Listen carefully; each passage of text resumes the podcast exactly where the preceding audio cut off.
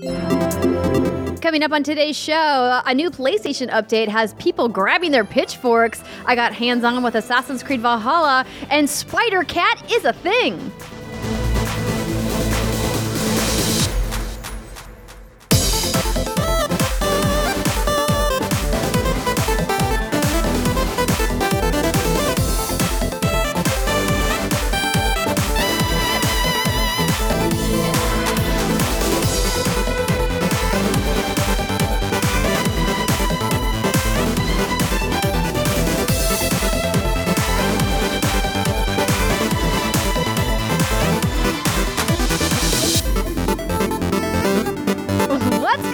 Everybody, and welcome to another episode of the What's Good Games podcast, your source for video game news, commentary, analysis, and funny stuff every Friday. I am Andrea Renee, joined by Miss Christine Steimer. Hello. Hello, and Brittany Brombacher is here. Hello. I tried. I tried to mimic That was Steimer's. very faint. I know, it wasn't you as do good. Like to, you Yeah, like yeah. to. Uh, I Well, you're want to say copy, but that's not a well, nice no, no, word, you're such a but trendsetter. You know, I got. I got to like do what Steimer to- does. Pay tribute to me. I we do. go. Oh, I really do. Yeah. I really. Um, an homage to Yeah. your wifey. It's nice. It's sweet. See? Yeah. Samesies. Oh, okay. Now get a, just get a room, okay? If you're gonna. Oh, okay. I, if I Sloppy get air kisses too, then I'm into it. I'm into it. Uh, welcome to the show, everybody. Whether it's your first episode or your 198th episode of What's Good Games, we're glad that you are here. We've got a great show lined up for you today.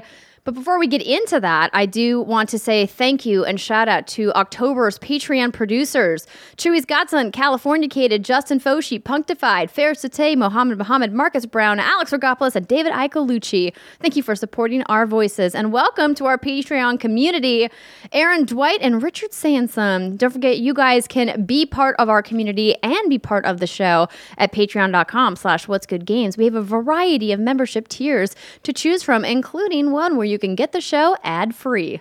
Brittany, I believe we have some new podcast reviewers. We do. We're a Muppet today. We have Poncho Patches, Taylor Mish, and Web Headed Hero. I'm into the Muppet voice. I like Muppet Brittany. Thanks. I don't know why I I, started off with that. of It's actually quite obnoxious. Thank you, God Steimer.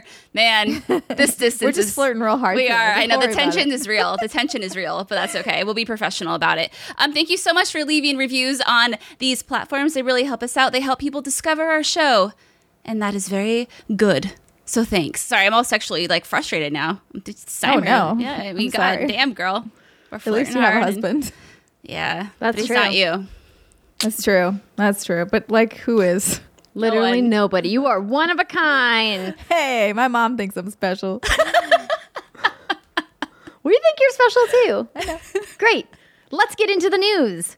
Our first story today is once again about PlayStation. I anticipate that probably for the next couple of weeks, our headline story will either have the word Xbox or PlayStation in Yeah. it. Just a hunch. Yeah. Now, this one is not what you think, though, because this isn't focusing on the PS5, but rather an update that was pushed to the PS4. Brittany, would you like to read the details? I would love that more than anything else in the world. So the title is uh, PS4 users agree to their voices being recorded for moderation by using Party Chat. This comes from GameRant. So earlier Wednesday, Sony released PlayStation 4 Update 8.0. PS4 Update 8.0 unifies the party and messages system, adds new avatars for players to customize their profiles with, gives players the option to mute all mics from the quick menu, adds more parental control options, enhances the two step verification, updates the remote play app, and more. There's a lot going on in this update. But unfortunately, it appears as though the PS4 system is currently causing a slew of issues, with players reporting difficulty using the party chat system at all, as well as connecting to online multiplayer games. However, there is one particular issue fans are having an issue with. And fans have noticed that upon downloading PS4 Update 8.0, they were greeted by a message telling them that voice chats can now be recorded and subject to moderation. Not only that, but anyone that uses the PS4 Party Chat system has to agree to their voice being recorded. Sony did not make any mention of this in its blog post that detailed PS4 Update 8.0, and they updated it later, which we'll read in a second, which has further upset fans. However, it should be noted that Sony has made mention of monitoring and recording PS4 voice chat features in the terms of service since the PS4 launched. So then Sony heard all the hubbub, and they up they updated their blog post to include the following: Update. Following this update, users are seeing a notification about party safety and that voice chats in parties may be recorded. Voice chat recording for moderation is a feature that will be available on PS5 when it launches and will enable users to record their voice chats on PS5 and submit them for moderation review. The pop up you're seeing on PS4 right now is to let you know that when you participate in a chat with a PS5 user post launch, they may submit those recordings from their PlayStation 5 console to Sony Interactive Entertainment. Whoa.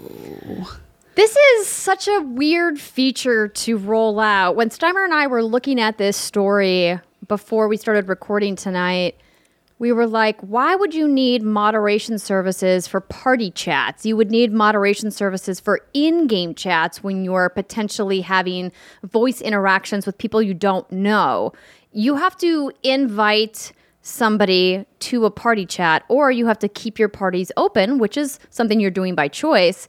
But generally speaking, somebody has to be on your friends list in order for them to join a PS4 party chat, regardless. So I don't know why that they think that this is a good thing for safety and moderation. Maybe I'm missing something. I mean, there are obviously situations where it could occur, but I just feel like they're more few and far between than something like an in-game uh, chat system that is designed to be used with a lot of people here that are coming in and out of it. Uh, party chat was just i mean when you read when you read the first part before the second i was like oh is this for moderation? And you were like yes. Um, and i was like okay. And then i thought about it for a minute. I was like but it's par- but it's party chat. So am i moderating my friends? Because like i this just feels like this will be used to grief even friends. I think like i could see a bunch of people getting together and like oh let's just get a party chat it'll be fun whatever. And then later being like oh let's all beat up on tommy. Everybody submit his whatever Poor voice Tommy. recording to- for moderation. Like i just worry about them actually being able to sort through the slew of false reports they might end up getting just because people are silly and like to yeah, so patron. Bang Zoom Pow says, please have a discussion on the PlayStation 8 update. We are. This has been a huge debate with my friends all day about who, how group chats and messaging have been combined and are messed up. They implemented features that turn communication into a garbage truck on fire. Blah blah blah blah. And then we also got um, I don't see it in here, but I thought I put it in here. A question from someone who was like, "Do you think this is okay? Is this allowed? Should this be okay?" I mean, it's definitely allowed. It's a it's Yeah. their platform, as we've talked about before. Like they Correct. Can, they can do what Yeah. they want, and like you as the user choose whether or not to opt into that.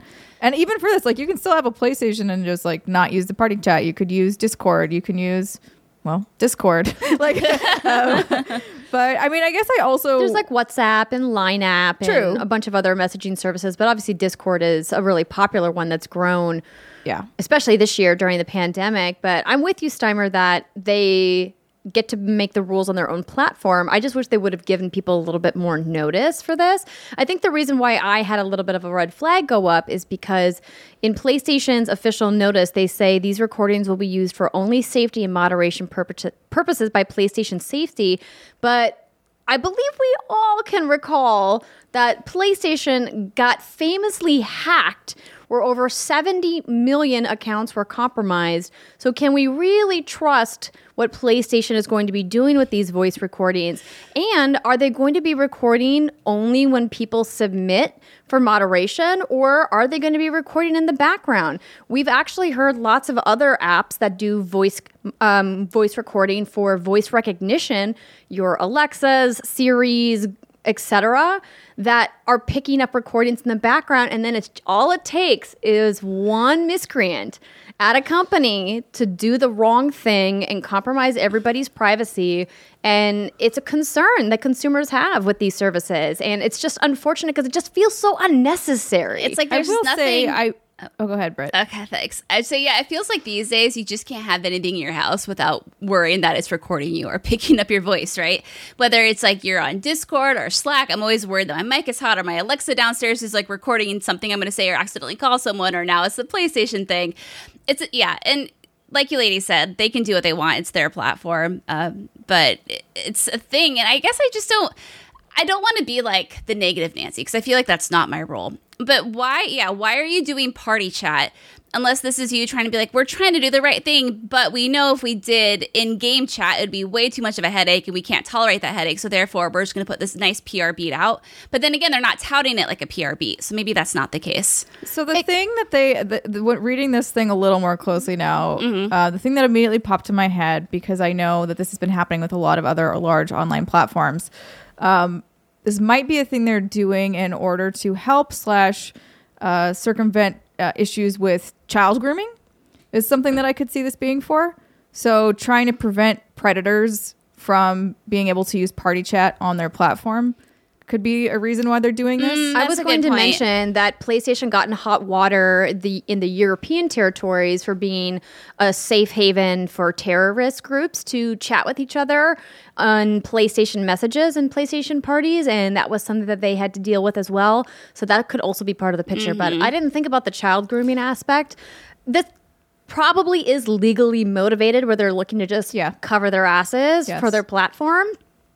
But it just feels like once again, uh, the bad apples are just ruining the barrel for everybody. Definitely. I mean, I will say though, like maybe this is just me being complacent to what what inevitably the future will be. Like, if you do have an Alexa in your house or whatever, or anything like all those things are recording you, and like people just I, some they get mad and then it's kind of like a whatever. Like, Yeah. I feel like then the convenience becomes so much that they, it doesn't really it like It was like- offsets it. Yeah, it was like the Xbox One features where it, the microphone was always open, listening for Xbox on. Yeah. right? Xbox. No, I'm with you, Steimer. I'll, I'll wiggle my my stick at it, but I'm not going to get rid of it because my Alexa is way, way, way too convenient. And if she wants to listen to me talk about weird, strange things, that's fine. You do you, baby girl. But I'm happy you brought up the child grooming thing because that is a really good point. and weird I know that sounds. I know. I was saying, and I'm like, you know what? This is going to sound really bad, but hopefully I can clarify my point here. Uh, because I have a friend, and she has a seven year old and playing Fortnite and whatnot. And one day she decided to log on to his PlayStation account and found out that he had about four or five different friends that she didn't know 'cause she was monitoring, but she didn't for a hot minute. And they were all adult men that he had met while playing. And he added them as a friend, and he didn't think anything of it. So I think you're right. Like thinking outside of the box is good when it mm-hmm. comes to this because yeah i think like you said legally motivated who knows what kind of conversations are going on during this party chat and i guess i- i- you know then it comes down to who's actually going to submit this like the grown the pervy ass men aren't going to do it that are preying on these kids anyway No, but they'll have the recordings for if a parent If does something actually were to if go it's like, hey, Yeah. you know, something seems off about what's going on with my child, then they can actually go back through, pull records, and like make Yeah. more of a case. Whereas if you don't have that, you're really kind of screwed. Like you can't you can't prove anything. So that means then that it has to be recording all the time, right? I wonder like how far back they're keeping recording logs and do you have to make a report in that on that day Yeah. in that session? Unclear. Or can you make a report afterwards cuz if that's the case, then they would need to be keeping these logs for at least a couple of weeks, if not a couple of months. So many questions, yeah, all related around people being assholes. definitely true. Yeah. and uh, yeah, I mean, there's definitely easy ways also to even even if it's not a, a pervy way of scamming kids. Like you can definitely scam kids out of money, out of whatever. Like True. There's a lot of different ways to to like manipulate To be a dick? to be Yeah, a dick it's another way of saying thanks it. for ruining it for Uh, us you dicks dicks Yeah, I mean that's that's really what it is. I imagine that's what it is designed for. Although yes, it can feel a little bit um, heavy-handed in certain ways, and we don't exactly know how it'll be implemented. So it's it's a, a Yeah. bit of a scratch, head scratcher. Yeah. in terms of that. yeah Indeed. But that was just one of the issues that people had mentioned. I haven't dived into this new update, so I don't have full thoughts on what they've changed with the communication features, but I do see that, you know, Bang Zoom Pow here has been saying that the way that they've changed the way PlayStation rolls out messages, putting group chats and messaging combined feels a little not intuitive, but I would have to see it for myself to actually see. But I don't typically do a lot of messaging inside the PlayStation app. I do use the app on my phone more than I use it on the console. But I'm telling you, Discord, discord.gg slash what's good Solves games. all your problems. if you've never been there, please come join us. We have a lovely group of people who love to chat about all kinds of things and not just video games. We have a sports channel, we have a channel to talk about TV and movies, we have a books channel, all kinds of stuff. So I think that looking for third party options is probably going to be the best bet. Though I do admit that doing PS4 Party Chat can be very convenient when you're, you know, slapping raid yeah, groups I've together. definitely and done it before with Jackie when we were playing Avengers. I was like, all right, let's just get in party chat. Let's go. Now we just need Discord to have an app on the new consoles, and then we'll be set. Woo! There you go. Yes. Do it. Okay, moving on to the next story. Speaking of PlayStation, this one is at least a little bit more fun. Our next story is about Spider Man Miles Morales. So, Game Informer revealed their cover is a feature on Spider Man Miles Morales, which is due out this year with the PS5 launch. And it had a cat in it, and the cat is so cute, you guys. Oh. It's very, very cute. Yeah. I mean, like this game already was was We were sold like, already. in the bag for me. I was already yeah. sold. Yeah. But now, Oh, look at it bat the air. this cat, Oh. and you should go watch this Game Informer trailer if you if you um Wait, haven't seen it yet. Wait, It- there it- was it- ano- there was more though. I thought there was more. I think it just abruptly ends. It's abruptly. But look how Um, cute the but it really it's an orange tabby in a Oh my God, with we- a sort of luchador mask on. Yeah. Luchador see if I Spider. Man. I'm trying to like. I'm trying to get it so that I can pause it. Pause it. Oh, I see you did there. Here we go. And he like lurches out of the backpack, and he has a fun little finishing move, is what it looks like. It is so Yeah. dang cute. he does a little bitch slap scratch for you, um, which I think is pretty funny. But we were we were wondering whether or not Spider Cat was actually a thing, and I looked it up, and it looks like um, Spider Cat Earth nine nine nine. What? Um, but this cat is it's not the same cat, just to be clear. Oh. Uh, but yes, there was a vigilante cat mutation version of Spider Spider Man, um, and and he's pretty he's he's an all white cat though in the comics or whatever it was. And it's oh. interesting because in the Game Informer article, which of course you guys can read the full Spider-Man coverage over at GameInformer.com, says that the cat is also named Spider-Man, which is kind of weird. Huh? And Why it- you just want to name your animals after yourself? Uh, that's a that- very good point. yeah, right. I'm gonna start kind of a calling weird Reb thing. Brittany. I'll be like Brittany. Yeah, just do it. sit. But it, it actually would be more Oh, if you if you started calling Reb Blonde Nerd. If you were like, "Hey, Oh. Blonde Nerd," because it's your brand name. That is. That's oh true. yeah, because they're not calling the cat Peter Parker. Yeah. Oh, okay. That's right. That's right. Okay. I'll call him blonde. Hey, mean, blonde but- Sit. Speak. Eat your food, you bitch. Do you think it's like a way for him to um to throw people off? Be like, "Yeah, my cat's named Spider Man. I clearly couldn't be Spider Man because that'd be fucking weird, right?" Maybe. That is a funny concept, the idea of like, who Spider Man, this cat? Also, can we talk about the lighting effects on Ooh, this so gameplay glossy. trailer? Oh, the cat. Yes, Kitty. Oh, look Super at him. Oh, cute. All I can think of is all the fur that's leaving on that black suit. Oh, oh, yeah. That's fine. Oh, yes. Oh, the cat's Oh, name is. Oh, oh, look at that. He's a friend. He's not his cat. Okay, so I guess he lives at this shop and will just come with you sometimes. This has got to be a bodega, right? Yeah. Oh my god. Oh. Okay. Amazing. So I'm even more hyped than I already was for this game. This is very exciting. Fist bumps. I borrowed your cat. I brought it back. Miles is some like, I took good care of, of A Kitty. Spider Man cat. Ah. Amazing. I love it. Yeah. All right. also, well, that hoodie looks really comfortable that he's wearing in that. wait, this hoodie? Yeah, he's just, it's like kind of Those got the nice textures. rattiness to Yeah, it where yeah, he's like, yeah. it's Oh, clearly yeah. lived in, you know, it's going to be really soft. Yeah. Mm-hmm.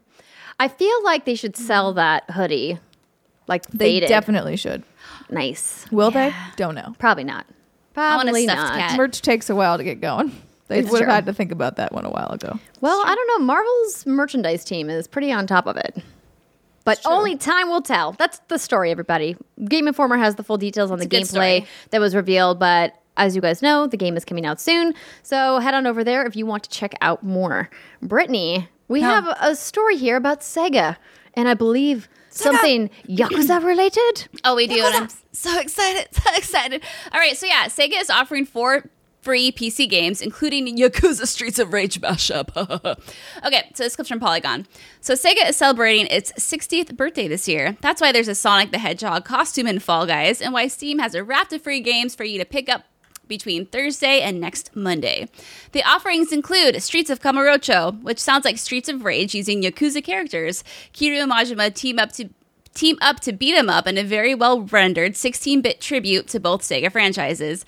It's free to download and keep, but only from, from October 17th to October 19th.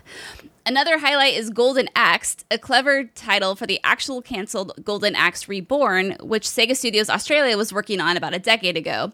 Sega says on the game's Steam page that it may be janky, buggy, might be an artifact of its time, but it offers a unique glimpse into the prospect of a project that could have been. And this one is only available on October 18th. The other free offerings include Endless Zone, a blend of Amplitude Studios' Endless Universe with Sega's ancient Fantasy Zone from the arcade and Master System days. And this is a side scrolling shoot 'em up that's available from o- October 16th to October 19th. There's Armor of Heroes, which is a top down multiplayer tank battle that cribs on Relic Entertainment's long running Company of Heroes series, available October 15th through the 19th. And then finally, Sega is offering Nights into Dreams over the next 60 days free to Steam users who link their accounts to their email addresses through Sega's official celebration page. Okay, cool. Listen, like, three of these announcements uh, two of them very very exciting obviously like okay then i'm just being biased I'm, you might be very excited about endless zone and armor of heroes and nights into dreams don't get mad don't sue me uh, Streets of Kamurocho. This was I was definitely not expecting this. So yeah, this is essentially a mashup of Streets of Rage 2 and Yakuza, and it takes place. Um, I don't want to worry about spoilers because a lot of people are getting into the series now. Essentially, right around the time of Yakuza Kiwami, and so I don't think that's really going to have any bearing on this. I don't think we're going to get any new like in depth look at what's lore canon of what's actually happening during this game. But yeah, I mean, it looks so freaking cute. And you have Majima, you have Kiryu, and there is a third player that right now all we know about them is that they're just a question mark. My guess is that it's Ichiban to promote the upcoming Yakuza Like a Dragon, but probably won't be revealed officially until later. It just looks so good. And you can see all the background rendered like Stardust, which is a really popular host club in the game where a lot of set pieces happen, and you get to see like the gate of Kamurocho. I don't know. It just looks good. I love that it's free, but you only have a few days to pick it up, so you better do it. It's only on Steam. Go get it. So Yeah. basically, if you're listening to the podcast late, it may be too late for you. Yeah, Oh, that's true. yeah. Hmm. That's why you got to listen to our show. You know, the day it releases. Exactly. Get that know. hot drop. Yeah. Something else that Britt mentioned as part of the story that a lot of people in my timeline have been um, talking about is this Fall Guys costume of Sonic as part of Sonic's anniversary. Also, like, or excuse me, not Sonic's, Sega's 60th. I, I did not realize that Sega was 60 years old. Yeah, man. That's, Yeah, I. What? That made me feel very uh, confused about my own age for a second. You were like, but wait, how old am I? No, I was literally like, but I'm not 60. am I 60?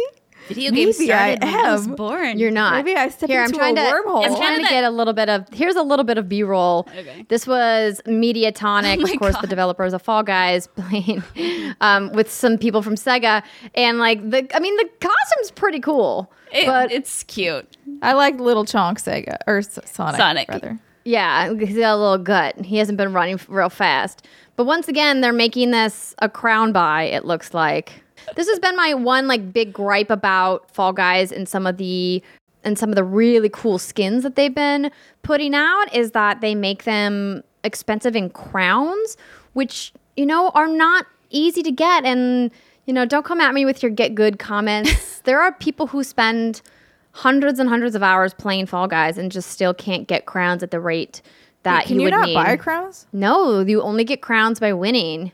They have DLC packs Mm. that have specific costumes in them, like the fast food pack that I got that has like the French fries and the hamburger and stuff. Mm, now that you can French buy for real world money, but you can't buy you can't buy fame. You just got to compete. Can't buy money or love. You can buy. Yeah, Yeah. it- I mean, Ooh, look much. at this little.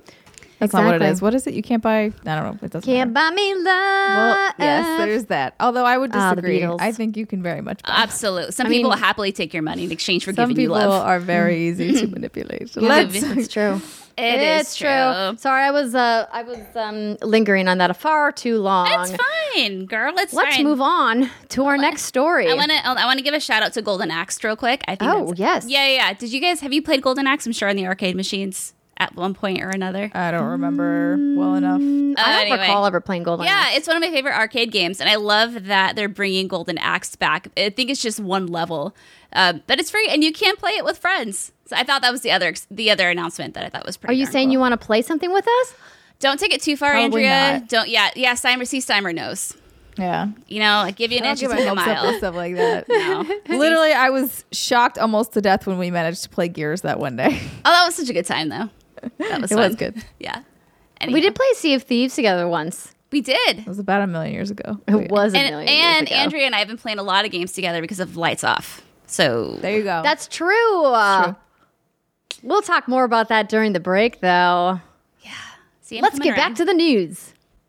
But before we do that, I want to let you know that this episode of What's Good Games is brought to you by Me Undies. Britt, do you want to read this one and I'll read the other two? Absolutely. So me undies. Me undies. bel- realize you were. okay, I'll start over. Me MeUndies believes comfort is about more than what's touching your skin. It's about feeling comfortable in your skin. You are beyond worthy, and what you wear should inspire you to love the way you see yourself. Preach. That's why, in support of their ongoing initiative, MeUndies Gives, they've partnered with This Is My Brave, an organization that is working toward ending the stigma surrounding mental health through storytelling to encourage self discovery and self worth. MeUndies knows that our stories and our bodies are not one size fits all, and yours is worth celebra- celebrating. Does your underwear make you feel confident and comfortable? Does it feel like you're being snuggled by a small army of puppies? No? Well, then you need to consider your underwear game. How are me undies so soft, you might be wondering? It's because of their undies grow on trees. No, seriously. They're made from irresistibly soft, natural fibers sourced from beechwood trees. And you know what natural fibers mean? That their micromodal is not only super soft, but breathable, light, and impossibly cozy. That's some serious comfort. And you're running out of time to get ready for spooky season with their new Halloween prints like Bloodsuckers, Scaredy Cats, and Funny Bones. I need to check these out. I've still been living in all of They're my Christmas so ones. cute. The cat one, very exciting. Oh, I mean, I have no problem rocking my Christmas onesies because I mean it's Christmas and hey, you know what? I literally just pulled my Christmas onesies out of their deep storage box because I transitioned my wardrobe over and I was like, ooh, I'm so excited. It's my that time. onesie. So MeUndies has a great offer for our listeners. For any first-time purchasers, you get 15% off and free shipping. MeUndies also has their problem-free philosophy. If you're not satisfied with any product for any reason, they'll refund or exchange it. No caveats, no questions. To get your 15% off your first order and free shipping, go to MeUndies.com slash WGG. That's MeUndies.com slash WGG. Our next story is about video games being affected by COVID. Wah, wah. So this is not a super positive story, unfortunately. But we did still want to talk about it really quickly. Um, and this write-up comes from GamesIndustry.biz. Level Five has virtually halted operations in North America. Ni no Kuni and Yokai Watch developer Level 5 appears to have all but shuttered its North American operations. According to multiple sources familiar with the matter, both Level 5 International America and the company's spin off office, Level 5 Abby, began winding down operations in the middle of last year. Part of the company's oh, excuse me, began winding down operations in the middle of last year, part of which included laying off the majority of both offices' staff. Sources say that no clear reason for the layoffs was given, though those connected to Abby say that employees were given every indication that the studio would be closing down, with one or two employees remaining for a few more months to carry out essential functions throughout the process, while the company consolidated its businesses between the Japan office and international advertising and branding company Dentsu. It's unclear what the future of Level 5 releases in North America will be. One source suggested that there are currently no concrete plans for any more Level 5 games to be released outside of Japan. That is really sad news. Yeah. This fucking sucks. I love Level 5. I think they're, we've talked about this, their Ni no Kuni games, Chicken Soup for the Soul. I really like their Dark Cloud series. There was also Professor Layton games, which I know people love. Yeah, this is just a huge bummer. And it does raise the question of, Ni no Kuni 3 was announced in June of last year. Does that mean we're not going to get it over here? Sounds like it. Signs point to yes. I know. Oh, I didn't even Eight Ball. think about that. Yeah. Yeah. This is an interesting question from Javin Mather from patreon.com slash what's good games. If you could choose any studio or company to partner with or acquire level five with no creative strings attached, who would it be? And the first person I thought of was Atlus. Oh, Atlus, They yeah. do such a great job publishing and distributing Japanese role playing games in multiple territories. It's, they seem like a really good fit, but maybe that would be too much competition for their existing slate. I don't know. Alice would be Yeah, I good. Square Enix was another one that came to mind. Um, maybe even Bandai Namco because they have you know their little string of games like that. But I think Yeah. it would be smart for Microsoft only because Yes, they need Yes. to Xbox expand Game Studios. their Bring out the checkbook, Phil. Yeah, THQ. kind of. It, like it, it definitely diversifies their portfolio um, of games that they would be able to publish. So I mean, listen, if no one's going to do it, THQ, we know you got the money. that's true. THQ. oh god, THQ. no. Yes. Just They've got add it. over 200 IPs already. Just, Just throw, throw it in the pile. in there. Just Yeah, throw it in there. Yeah, another interesting. see, I wouldn't want them because of that, though. I like, know. I, I would like them to get the love and dedication that they deserve because I do think Level Five produces some great stuff. I know. And then for our Yokai Watch fans, a Western localization for Yokai Watch 4 was announced in 2018, I believe. Um, GameIndustry.biz, Rebecca Valentine kind of like deep dived into some of the games. And who knows what's going to happen to that too. So yeah, it's just a big fat bummer deal. It's like really upsetting. And I haven't had the heart to tell my grandma yet because they are her favorite developer. oh, no. I know. Grandma. I know. She's played Nino, Ni no Kuni one, like the first one. I don't know how many times. Literally thousands of hours into it. She's played it a lot. She she loves to replay games, and I uh, she keeps asking about Dark Cloud three, and obviously like we knew that wasn't going to happen, but now like for sure, I don't know. Just a bummer. Pour one out. Rip. Well, speaking of developers partnering up or being acquired, our next story is about Rockstar Games buying Crackdown 2 developer Ruffian Games and rebranding them to Rockstar Dundee. Very nice. Dundee. Very, very nice. I just really wanted to say Dundee in a weird way. Dundee. Dundee. I'll take it from here, Dundee. So this comes from the gamer. Oh my god, what's happening? Okay. So Rockstar now I don't know. We went really southern. I don't know. Okay, Rockstar now owns Ruffian Games as ha- and has rebranded the studio as Rockstar Dundee. Ruffian has been working with Rockstar since last year, assisting in the development of Rockstar's titles. Quote, We are thrilled to have Ruffian join the Rockstar Games family, says Sam Houser, Rockstar Games founder. The Ruffian team are a talented addition to Rockstar's global studios, and we look forward to working together on future projects. Ruffian Games will still be headed up by its founders, Gary Liddon and Billy Thomson, Thomson, who are taking on the roles of co-studio directors at what's now called Rockstar Dundee. Cool. I am sad by this only because it means we will never get another Crackdown. Oh. But this isn't the same studio that worked on Me- Crackdown 3, Yeah. though. Oh, that's Right. true.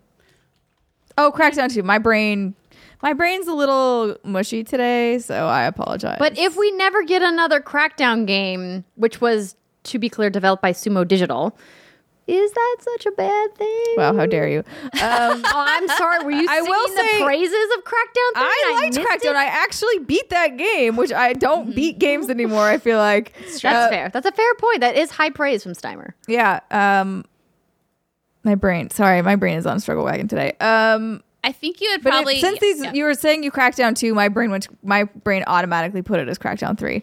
Um, Crackdown two, I will say the worst of the Crackdowns. So actually, you can have them Rockstar. Oh. What's the best crackdown? the first one. Oh, okay. but I also I think three did a pretty good job of recapturing what I really liked about the first game, though. But see, you want to keep like optimism. delicious, delicious orbs. delicious orbs. You, you want, you know, you're going to give it one more shot to get Crackdown 4 Orb right. soup. Orb soup. Fair enough. Hmm. Well, I think it's a good day when a very wealthy publisher like Rockstar can take more developers under their financial protection. Yeah, in a sure. time of the pandemic when it's really uncertain for a lot of people across many different industries around the world. And hopefully, you know, we'll see some cool stuff from them. So we'll keep an eye on you. Rockstar Dundee. Dundee. And now, an, yet another update in the ongoing legal battle Oh, between Apple and Epic Games. Uh, so, this update comes from IGN. Last Friday, Judge Yvonne Gonzalez Rogers has granted Epic's injunction preventing Apple from removing Epic's developer account and denying iOS developers access to the Unreal Engine. Hooray! However, Gonzalez Rogers also ruled that Apple is allowed to keep it off the App Store. Citing the magnitude of the case, the judge presiding over the ongoing Apple versus Epic legal case has stopped Apple from terminating Epic's developer account, which would prevent the company from releasing updates. Obviously, for Unreal Engine on iOS. But Fortnite is going to remain banned on iOS. A court date has been scheduled for summer 2021, which will hopefully have an outcome for the trial. Sorry, uh, Epic, but you kind of screwed the pooch on that one. They knew what they were getting into. They've been in plenty of legal battles before. And I said at the beginning of all this that this was going to be a very slow process. oh yeah, our legal system not not known for being very fast. No. Oh, Government boy. just moves slow in general. But True. this type of law specifically moves egregiously slow. It's a bummer for everybody who was playing Fortnite on iOS devices, of which there were millions of people. But Epic knew that before they decided to engage To the way throw that down. the way they did. They could have had, you know, some terse conversations about it with Apple, and instead they're like, "Oh yeah, fuck you, Apple. We're gonna make a 1984 spoof, and then They make a bunch of jokes and throw them in your face." They did like the challenge I slap you thing from back in the day. They're like, I do a yes. What? And then But like with, with the glove when with you the glove. backhand somebody with Yeah, it. Yeah, exactly. Yeah, like like gentlemen used to do. Yes. Mhm. A good old gentleman's duel. I slap you with my riding glove. I shall take thee to oh. court. Mm, you know, I would say at least it's like job security. We'll have something to report on at least through summer 2021 now. it's true. That's true. that's a bleak a bleak thought.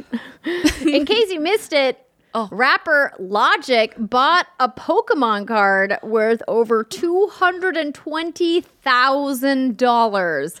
This also comes from IGN.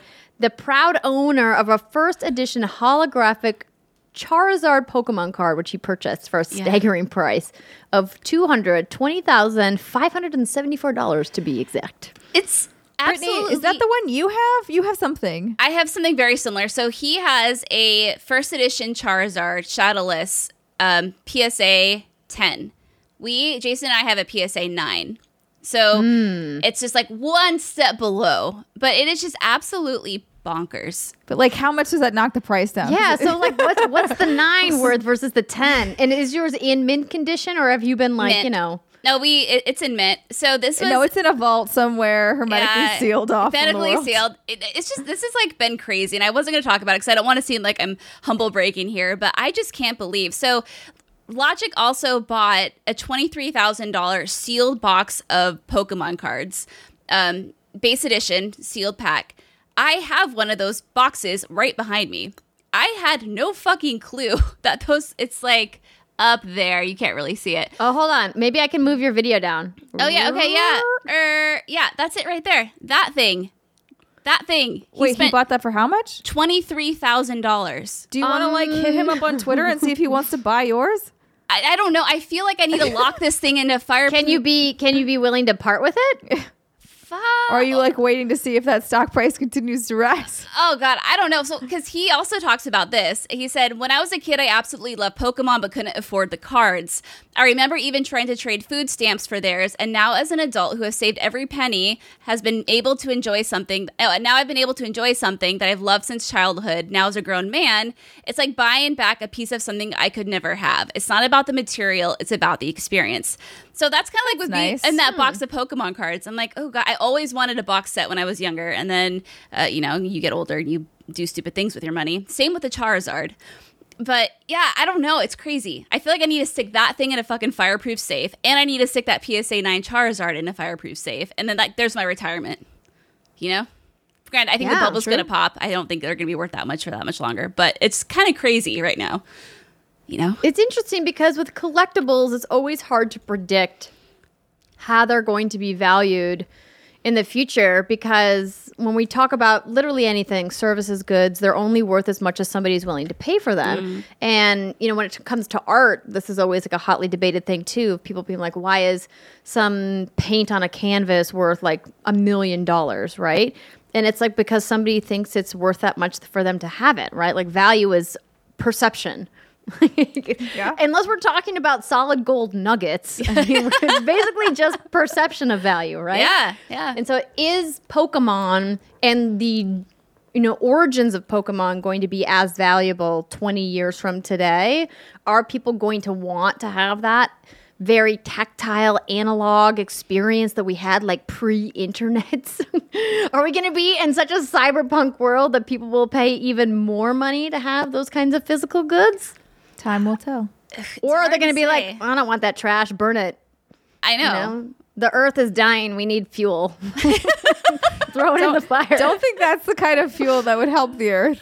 But I don't know what kind of apocalypse we're going to be in in 20 years, That's Steimer. fair. I No, think we're all gonna burn up anyway. So like, Uh, we will in billions of years. The sun's going to consume the earth, and then we're all going to die. But you know, we don't have to worry about that because we'll I be mean, very we'll be long dead long before that. What but a yeah. what an uplifting thought. But no, Andrew, that's a good point because I mean, Pokemon's never going away. But just because the games continue to live on and the cards continue to live on, is that going to impact like the very very first base set? Like to me, like I don't know why anyone would pay that much money for that kind of thing. But Yeah. I mean, it's like baseball cards. Yeah. I recently went through my dad's box of baseball cards. No, it wasn't my dad's. He does have a box of baseball cards. Oh, it was John's. John had a bunch of books of baseball cards that he put together as a kid, like all in like the little plastic fo- folders and stuff. And his parents had been hanging on to it because they're like, "Oh, we figured you'd want them because maybe you can sell them." And after several hours of searching collector sites, eBay, etc., I was like, between like these like maybe four or five hundred cards, you maybe have like a thousand dollars worth of cards. So like, but do you want to go through all of the work to sell them to get that money? That's on you. You know, because like all it takes is one card, and that one card, as we have now discovered, could be worth two hundred and twenty thousand five hundred seventy-four dollars, oh my god, why? which is wild. But anywho, Yeah. there's apparently a way to play Doom Eternal on your fridge. Yep. Is this like the Skyrim thing? No. Uh, so, I I pulled this. Oh, oh my god, Oh. that scared the bejesus out of That's me. That's me. I don't know why this is not muted. I'm sorry, Steimer. Um, Poor I was like, there's someone in my mind. What's happening? um, so this is a, a video that Brittany found that is going around Instagram of somebody playing Doom Eternal on their Samsung fridge with an Xbox controller, and I'm like, wait, what? Yeah, apparently is happening he here? side loaded. That's a cool term people use. The Android version of the Xbox Game Pass onto his Samsung Smart TV. And if you go to his Instagram account, which is it's something 420, I remember that vaping with Twisted 420. He has Of a- course, of uh, course. so fucking good. There's other games showing on there. He's showing um yeah, i- it's crazy, but I just thought that was kind of funny. It's like, well, the future Yeah, is here, ladies and gentlemen. You want to stand up and play something on your TV while you're waiting for your coffee to brew. I don't know why you wouldn't use your phone, but if you want to use your TV, go on with your bad self. No one's stopping you. The future is Exactly. I mean, this is also from Bethesda, who put Skyrim on in Alexa. I really liked there's that, actually. Skyrim on Alexa was fun. I sat Yeah. there with my glass of whiskey and LARPed for a good 30 minutes. And then you're like, okay, this Yeah. the shininess of this Yeah. is rubbed Yeah, off. yeah, yeah. And that's going to do it for the news for this week. When we come back, we're going to be talking about my uh, very long hands on with Assassin's Creed Valhalla, and Brittany has put many more hours into Baldur's Gate 3. Stick with us, we'll be right back. But first, some announcements. As we alluded to both last week and at the top of the show, Lights Off season is here. We've been having a lot of fun at twitch.tv slash what's good games every Monday at 6 p.m. Pacific time. This week we were joined by at Doc Brooke, so shout out to Brooke for being part of our poltergeist. I should just say spirit hunting crew Spirit because hunting. poltergeist is just one type. She kept us that we sane. were looking for in Phasmophobia Take oh. Two. She kept us sane, Andrea. She really did. She I was proud of us. We need her back. Yeah, having an additional person definitely brought the fear factor down a little bit. And I think having a fourth person would make it even a little mm-hmm. bit more, you know, calming. But of course, like, I don't know why those freaking ghosts just want to kill me all the time. I, died again multiple it's so, times. It's so funny though, because I'll be closer to the ghost, but they just shamble right past me and go after you. They're like, "We want her, the one with the red hair," and then they, like I got ghost bait around my neck or yeah, something. Yeah, then they break her neck, and that's it. Ugh, I still haven't terrible. died in that game. Well, congratulations. You can watch the madness at twitch.tv slash what's good games. Don't forget we are raising money for our friends at Able Gamers. We've got a goal of 5000 and we are over the halfway point at $2,600. So thank you to everybody who's donated so far. And you guys can join our effort by hitting the donate command in our Twitch chat window, which will pull up all of the links that you need to know. And then on Monday's episode of What's Good Games Live on October 19th, we're going to be joined by very special guest Chelsea Blasko of Iron Galaxy. So I've been friends with Chelsea for a couple of years now, and she is an amazing lady who is the chief operating officer of Iron Galaxy. And if you don't know who that company is, all I have to say is dive kick. Want to learn more? Join us Monday, 11 a.m. Pacific time on Twitch, or look for the episode in the pod. Plus, Brittany, it's almost time for our Patreon streams. Yo, Andrea just had a brilliant idea for our after hours stream.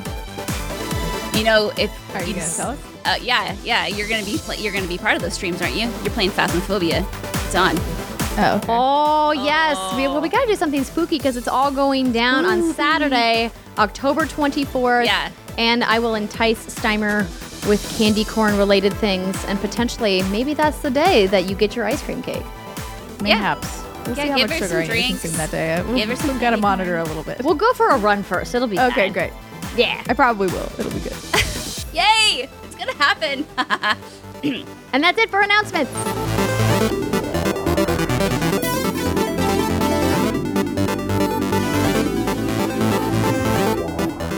Welcome back, everybody. It's the second segment of the What's Good Games podcast. And this is where we talk about what we've been playing. But before we get to that, I want to let you know that this segment is brought to you by GameStop. So we know that GameStop has been very popular over the last couple of weeks with all the pre order madness.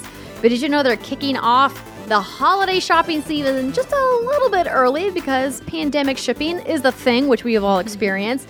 And they're doing it by launching their popular Pro Day sale and expanding it to four days. Power Up Rewards Pro members can save more than $1,000 in exclusive deals between October 15th and 16th. And GameStop will then open the Pro Day sales to all customers, including non Power Up Rewards Pro members, on October 17th and 18th, allowing them the same opportunity to save on more than $1,000 in exclusive deals ranging from video games to their favorite pop culture merchandise, board games, and more.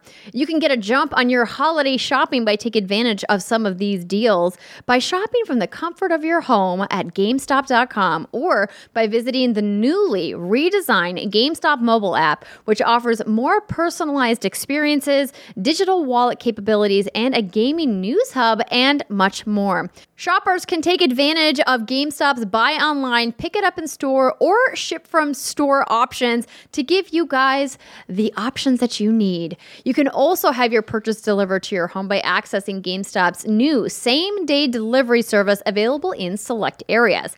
They're making it easier for customers to purchase their upcoming holiday gifts by signing up for one of their new flexible payment options, the GameStop credit card, buy now, pay later service, and a soon to be offered rent to own service.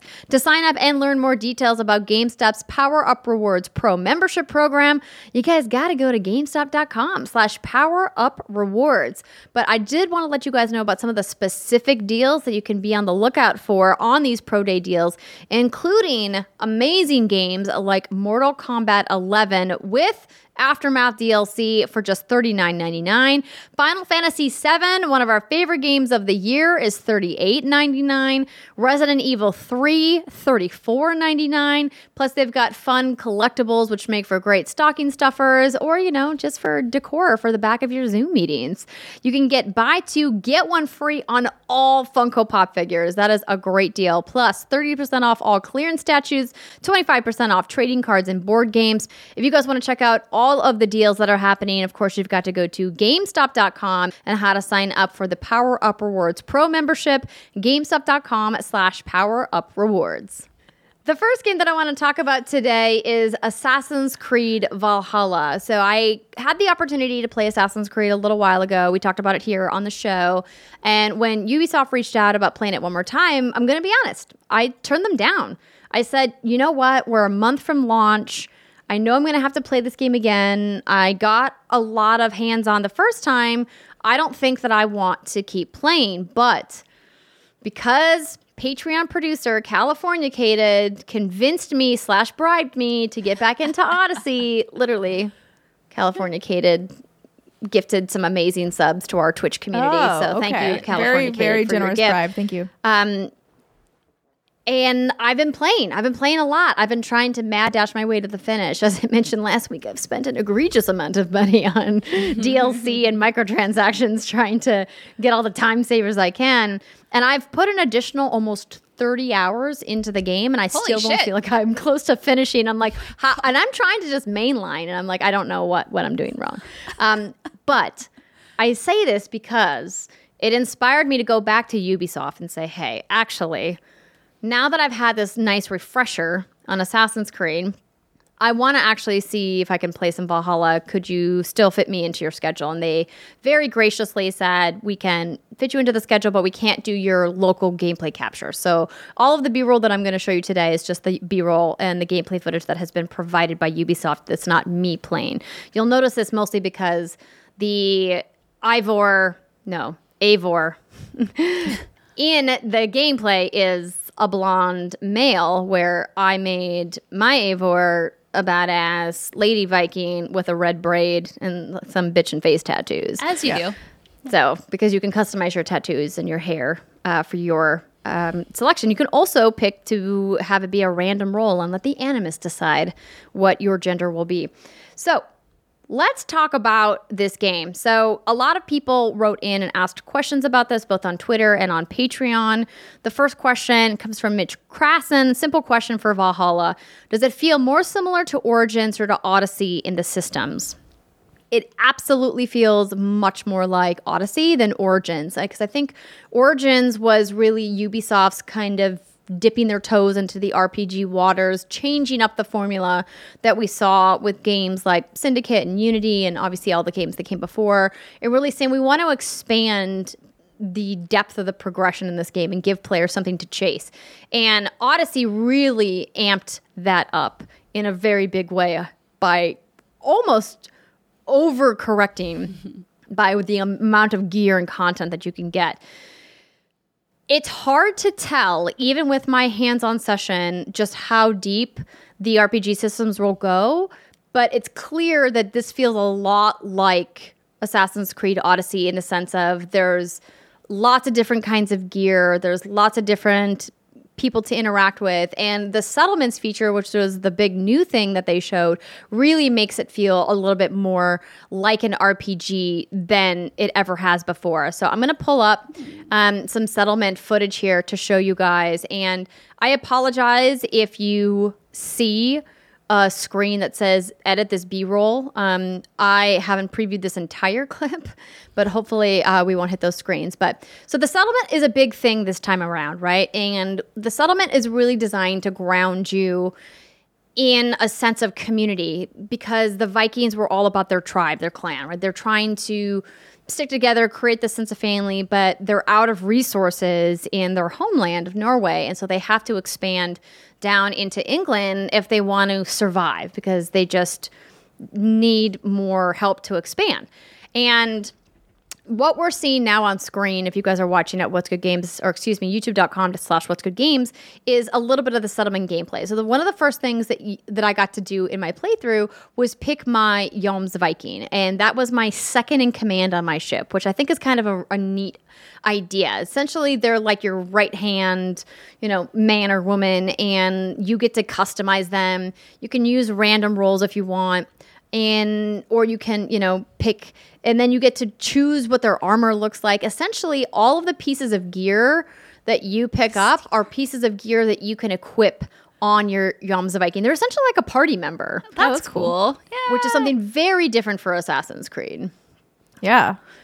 And what I liked about that is because it makes it feel like you have a little bit more, you know, invested in the story than you maybe did in previous ones. I think that was one of the things that I had a lot of challenge with in some of the previous Assassin's Creeds is that a lot of the story fe- felt a little bit flighty doesn't quite seem like the right word, but it felt like it didn't stick in a way that I felt was meaningful. Really, the modern day and the first civilization stuff is the stuff that really stuck, but some of these more smaller stories within each individual campaign, because obviously the assassin has changed many times, with the exception of of Ezio, um, it didn't really feel like they had really powerful narratives. And so I'm kind of looking forward to seeing how that's going to change in the way that they've really implemented these RPG systems this time around. So one of the other things that you can do when you are inside your settlement is to go to the blacksmith. So you're going to have all of these different vendors, right?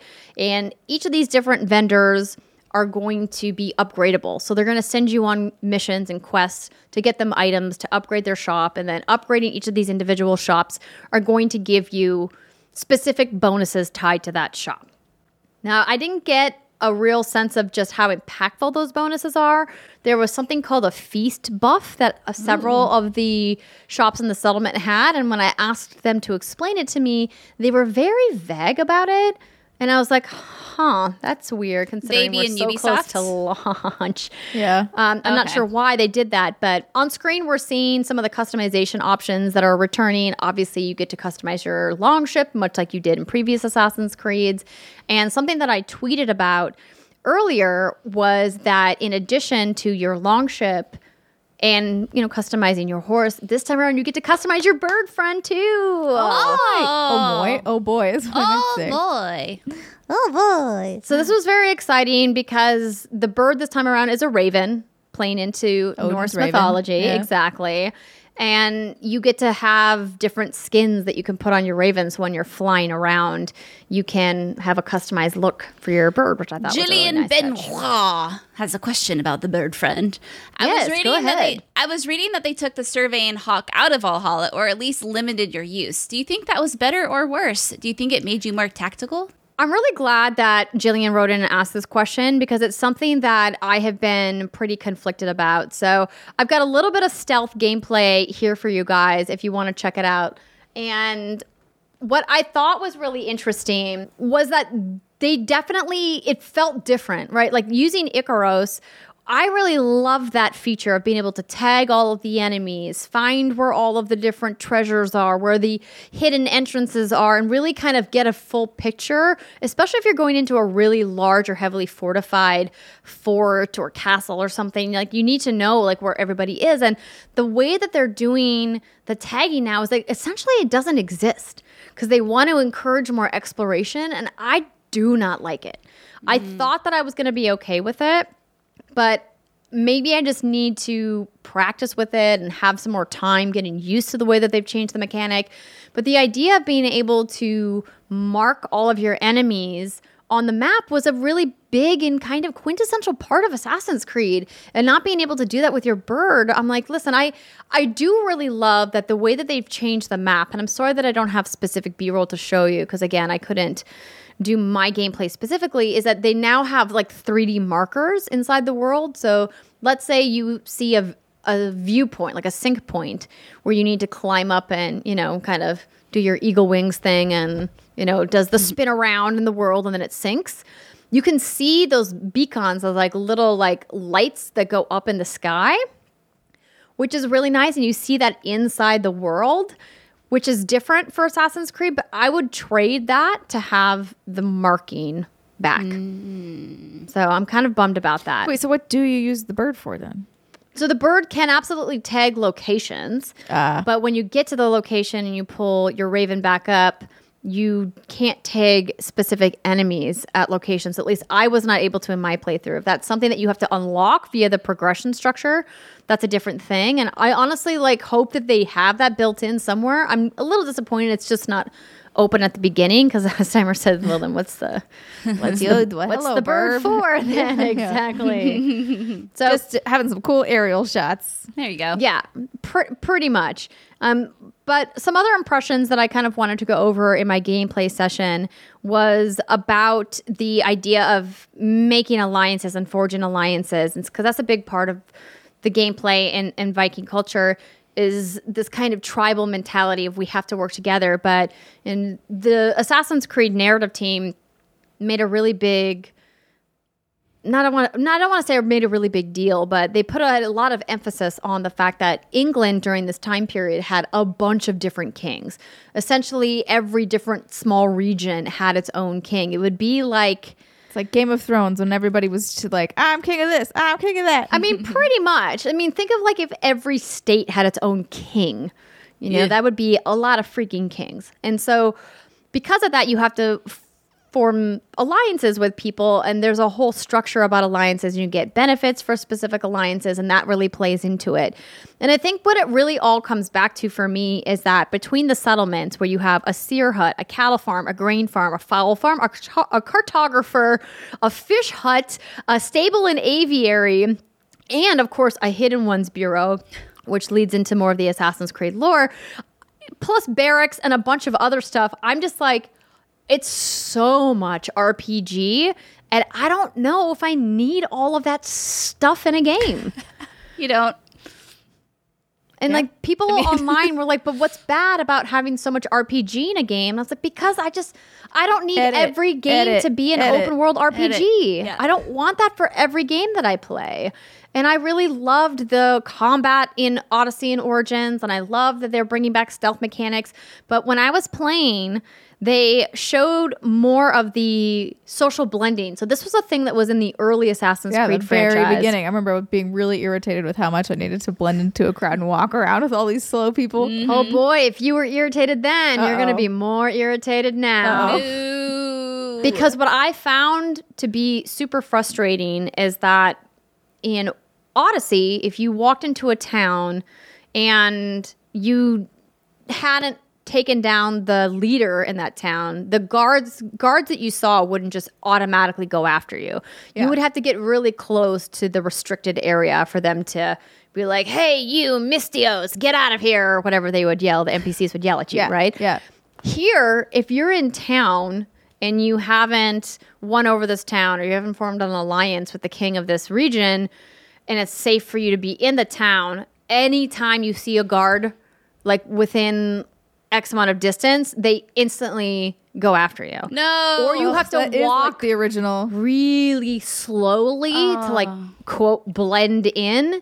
And I was like, this is gonna get annoying. That's why super fast. I never finished the original. Same. Because I was just like, I cannot be bothered with this. This It is was a bad so mechanic. annoying. Why would they bring it back? Why, Yeah, Andrea? I know. I was very excited about some of the social blending stuff, but not at the expense of the time sink it's going to cause players Yeah. to have to overcome that because I, I think there's nothing wrong with having you know bringing stealth back. Obviously, this is a stealth action game at its core, right? That's where Assassin's Creed kind of cut its teeth.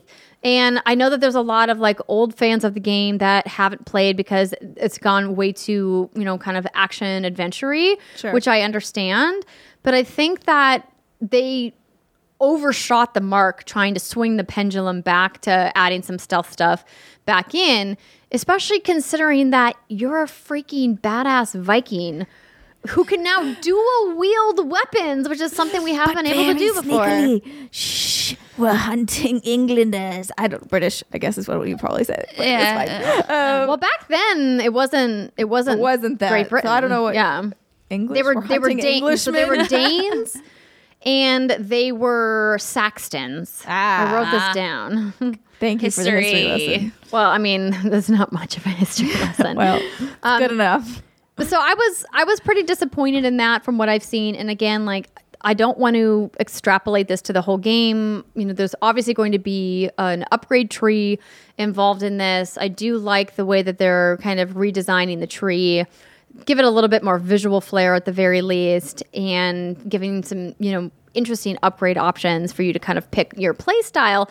But I think overall, like it's tough because I very much love Assassin's Creed, as everybody who listens to the show knows, but I don't know how I feel about some of these extra things that they've added on.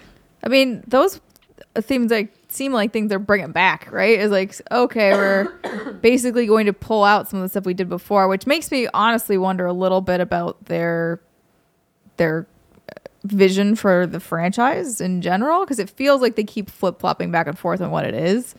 Um, And obviously, there are some core elements that have stayed true throughout, but in terms of the extremities, like you were saying, it seems like they sometimes just like wildly overcorrect in one area or wildly add things here and there and then kind of go back on them. Um, so I think, I don't know, it seems like a little bit of confusion Yeah. is happening, maybe. Yeah, it's it's tough because like I know that you can't please everybody, right? And that's something that I think developers deal with every time they iterate on a franchise that's as old as Assassin's Creed is and as successful as Assassin's Creed is, it kind of feels like, you know, you're never going to please the people who wanted to go back to the way it was and then the people who liked what Odyssey was, you're not going to please them all the way.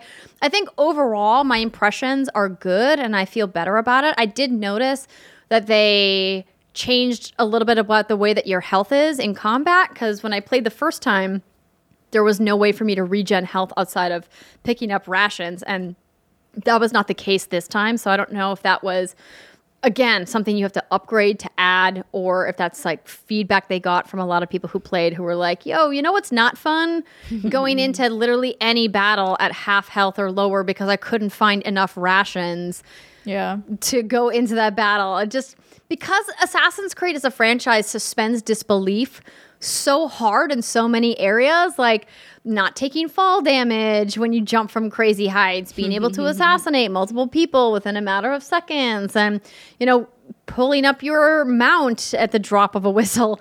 You know, there's like a lot of suspensions of disbelief, which I think we as gamers are in that social con- contract with games to be like, we don't care if it's really realistic because Yeah. that's not what we're here for for this game specifically. This isn't a Viking simulator. They literally called it the ultimate Viking fantasy. So Ah. this is still a fantasy game. Right. And I want to, you know, be sure to kind of, you know, hammer that home. And I think that Hammer it home with your dual axes. Exactly, with my giant freaking hammer.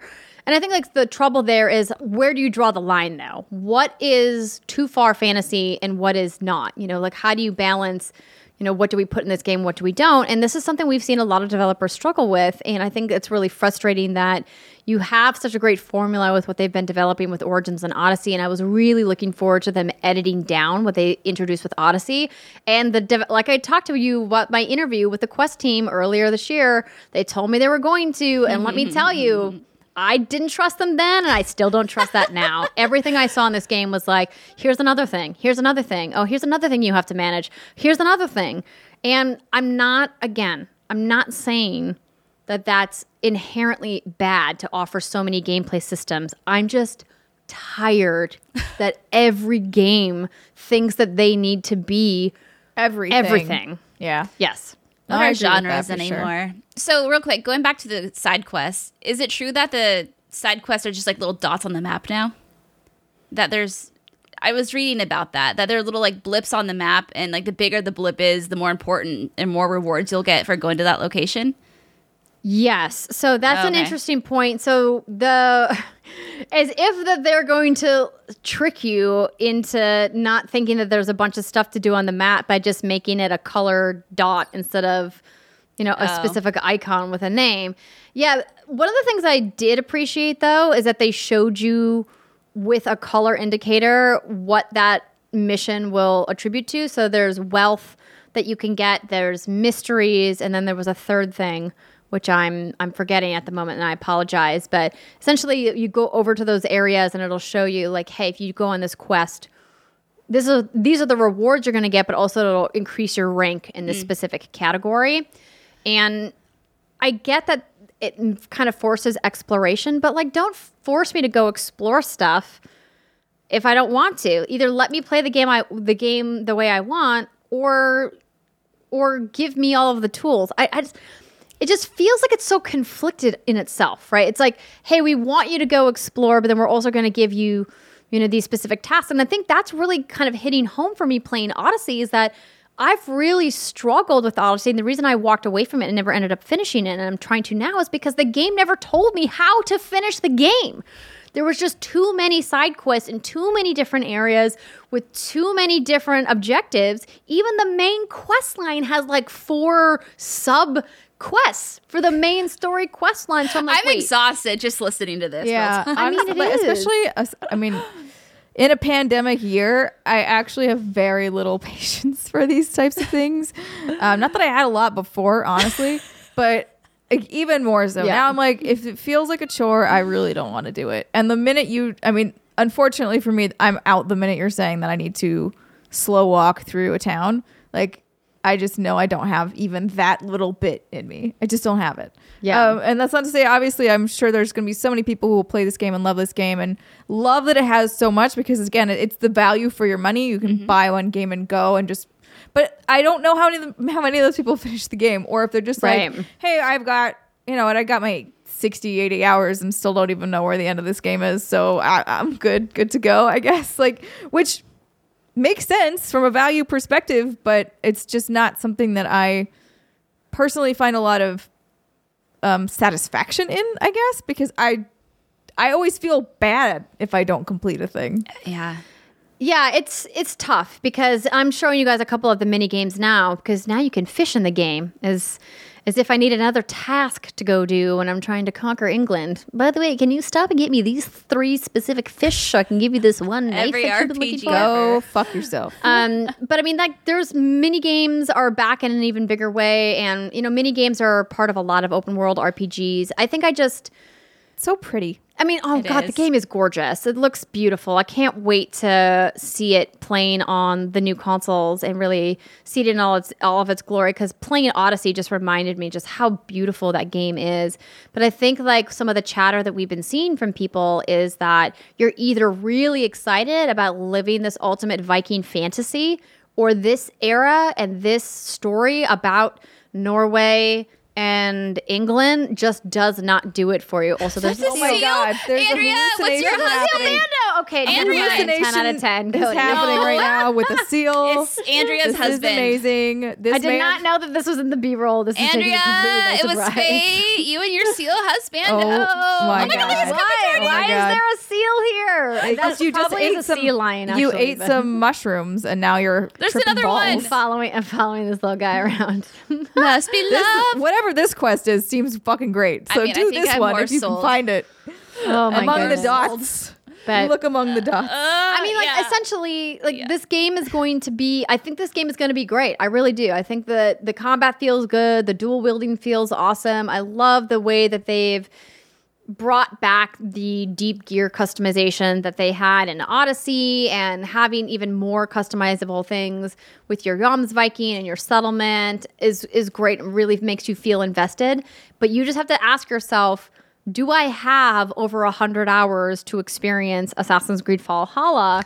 Or do I want to maybe put that time into something else that's maybe a little bit different? And I think the fact that Cyberpunk 2077 is coming out in the same month is going to be a really tough call for people. It's like, do I want to keep going with the same kind of gameplay or do I want to try something else? I guess you just have to ask yourself what feels better narratively to you. I could see that for me anyway, like how I deal with a lot of anxieties that are happening lately is I I rewatch Gilmore Girls. I've seen Gilmore Girls a fucking thousand times, right? Like I don't need to watch the show anymore.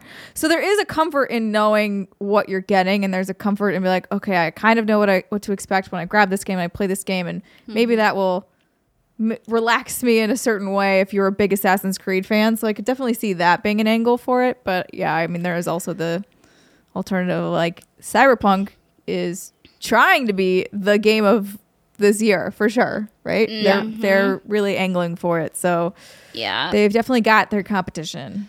Yeah, Yeah, that's where I'm at. Is I uh, I've always I thought Odyssey would be the Assassin's Creed that would pull me in because of the setting, and I thought this Viking one would be the one Valhalla would pull me in because of the setting.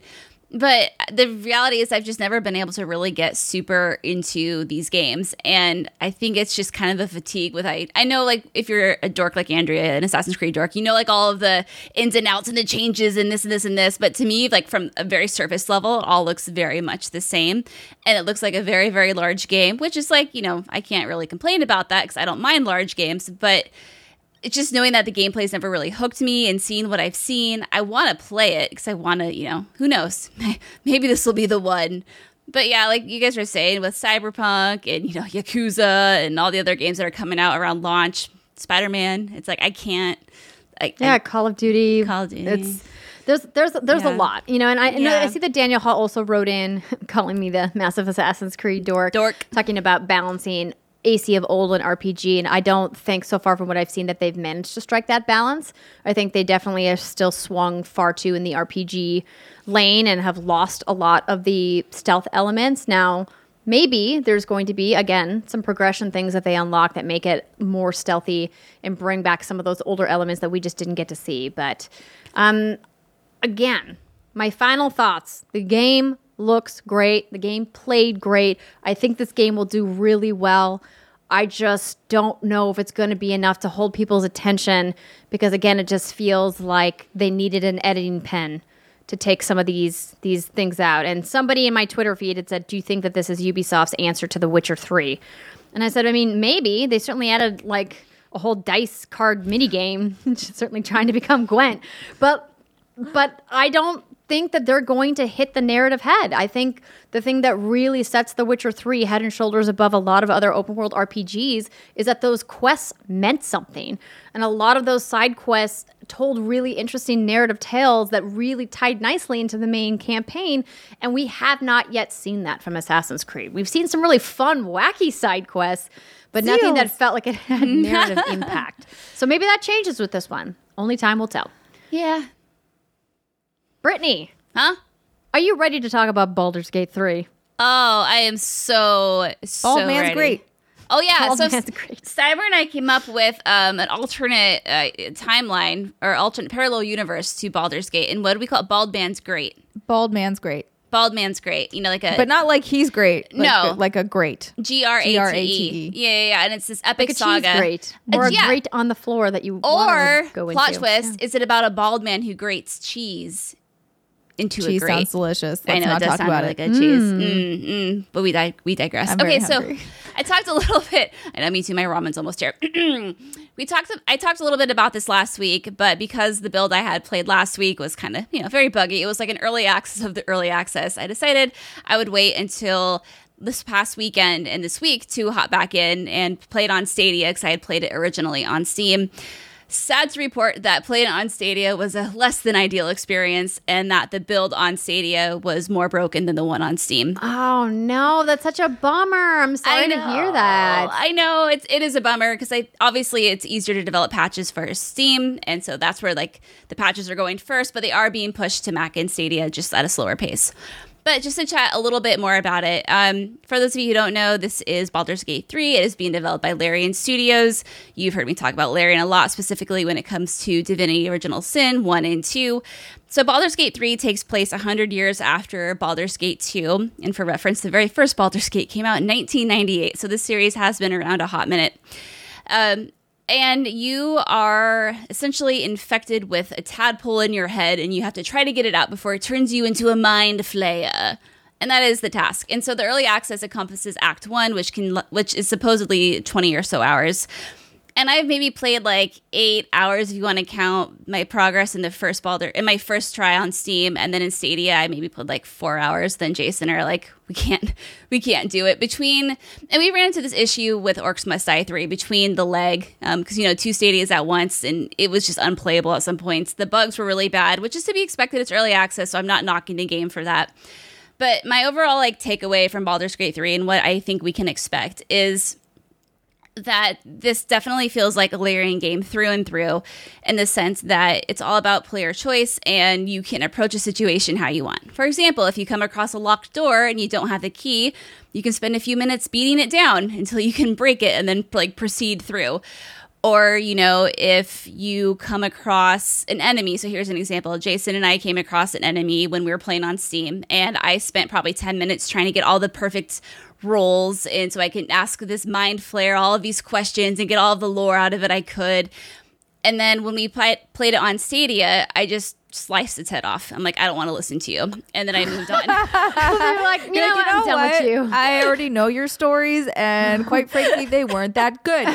exactly. Yeah. And of course, like there's consequences of that. There's another situation where there's a poor little gnome that's stuck to a windmill and it's just going around and around and around. And you can free the gnome or you can accidentally do what I did, which is speed up the windmill. And then you catapult the gnome into oblivion. It lands into a bloody spot on the ground. And then you can never get your reward from it again.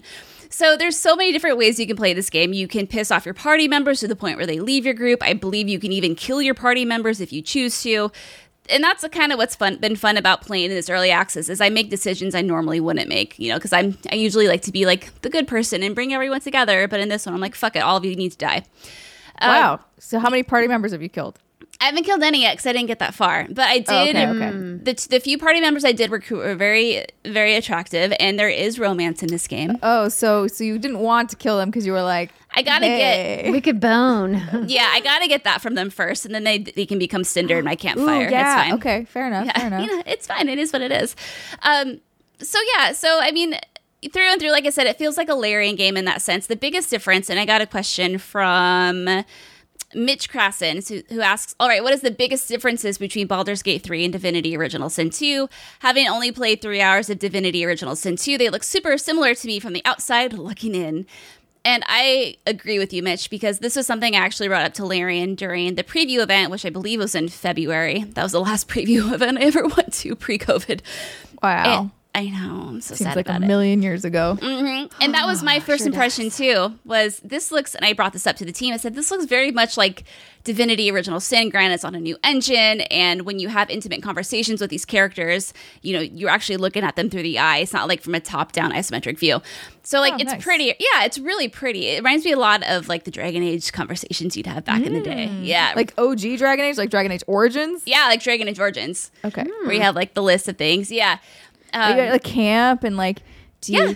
do you get to have Actually, you know, yes. Like your main na- hub, sexy yes. naked times? Summer, yes, because you have your camp. Because this is fifth edition D and D rules, so you do have to go to your camp to sh- take a short rest. And when you do, I believe that's when all like the personal interactions with the characters come out, where you can talk to them a little bit more. Maybe some people will have, be having a conversation off on the side. So yeah, that's kind of like your hub. I'm assuming that's where Nice. you'll get to bang people. Noise, noise, noise. Yeah. But that was my first impression anyway. And the team was like, we don't really like that. And, and at the time, I was like, of course you don't like that, but that's what it looks like. So sorry, don't know what to tell you. But now that I've played it, I think that's a fair assumption. But when you do play it, they do have these, these fifth edition D&D rules, which really dramatically change up a lot about um, how this game fundamentally works. For example, when you have the combat, you know, in Divinity Original Sin, you have like 10, 15 action points, and you can do whatever you want with those points, whether you want to move, drink a bunch of potions, or attack, or do how many spells you want. But in this, you have one action, one bonus action, and you can move. And that's Okay, it. so that's kind of like what. Yeah, so when we play D and D, that's exactly. how we play. Exactly, Summer. Yeah, definitely. So when you in the combat, it feels very different. Um, not to mention when you're making choices or trying to like do a persuasion check or an insight, whatnot. You know, you have to roll, and your little d20 pops up on your screen, and then you click it, and then you roll, and it's actually really fun, and it is pretty uh, anxiety inducing because you really want to get that roll, and then you You're miss like, I want to know if he's lying because this is all I want in life. I want insight checks to be real. oh my gosh, if only, Wouldn't that be only. amazing? yes. hmm Oh my god, that'd be so great. And what's nice about it too is when you and this is kind of actually kind of a it's a nice thing, but it's also kind of leads me into like something that I think people are gonna have a problem with is if you're not familiar with D and D rules, and I mean I'm not outside of our PAX convention role um, sessions we do. I you- have to know like okay what's armor class? What what's a saving throw? Like how does this work? If I'm a wizard do I want to use intelligence or charisma? And those are some of the things Or we kind of wisdom. or wisdom yeah i don't know. But those are the things we struggled with um, especially playing on stadia because when you played on steam you know you can just hover your little cursor over the terms and thankfully like they all generally have a pop-up and they're like this is what this means you noob and they're like okay thanks. But when you're playing on stadia it wasn't very um, intuitive to try to figure that out so anywho Um, other than that, I feel like I was going somewhere else with that, but I'll just pivot to this other point I want to make. Another way it feels different is that I feel like Divinity in one and two kind of have original sin one and two had this sense of this humor, this like silliness, this quirkiness. It never took the game never took itself too seriously. And obviously, this is Baldur's Gate. It's a very, very, very different IP. So I would say, like, while there is some quirkiness to the game, um, just remember, and this is something I have to constantly remind myself, is that this is a different IP. This is not Divinity Original Sin. And it feels, yeah, much more darker, a little bit more mature. Although I did walk in on an ogre and a bugbear banging.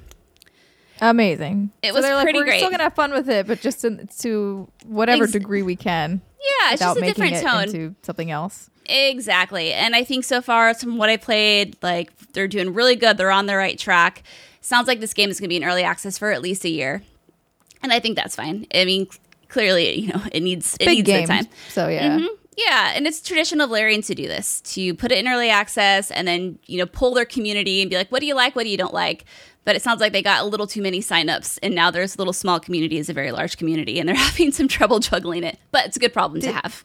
Did how did they not? How did they not anticipate that though? They're a very humble studio. They really are. They're just like, Yeah. They seem like nice people. Oh, they, They of course they're great people, but I mean, when you're working with something like Baldur's Gate that has such a legacy to it, not to mention just how giant the D and D community is today compared to where it was even a couple of years ago.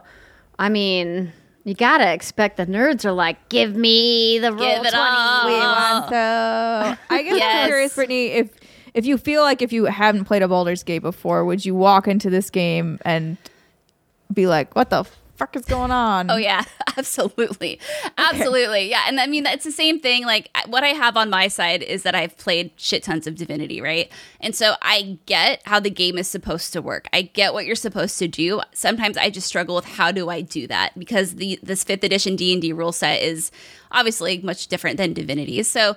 Divinity obviously has a really high learning curve, and I think Baldur's Gate is also going to have a high learning curve. But I think that Larian has some good steps in place to kind of there actually isn't much of a tutorial to speak of. There's like a little bit of it, but again, it all comes kind of down to that D and D jargon that you're just gonna have to learn. Like, what does this mean? How do I do this? Especially if you've never played um, a tabletop game before.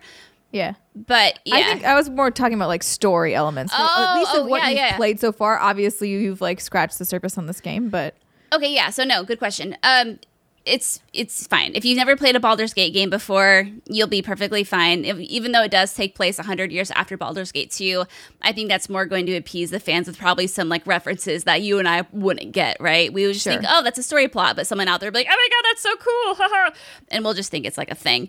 Um, Yeah. yeah, yeah, it's totally fine. The only place I think you'll get stuck is if you're like, what's a mind flayer?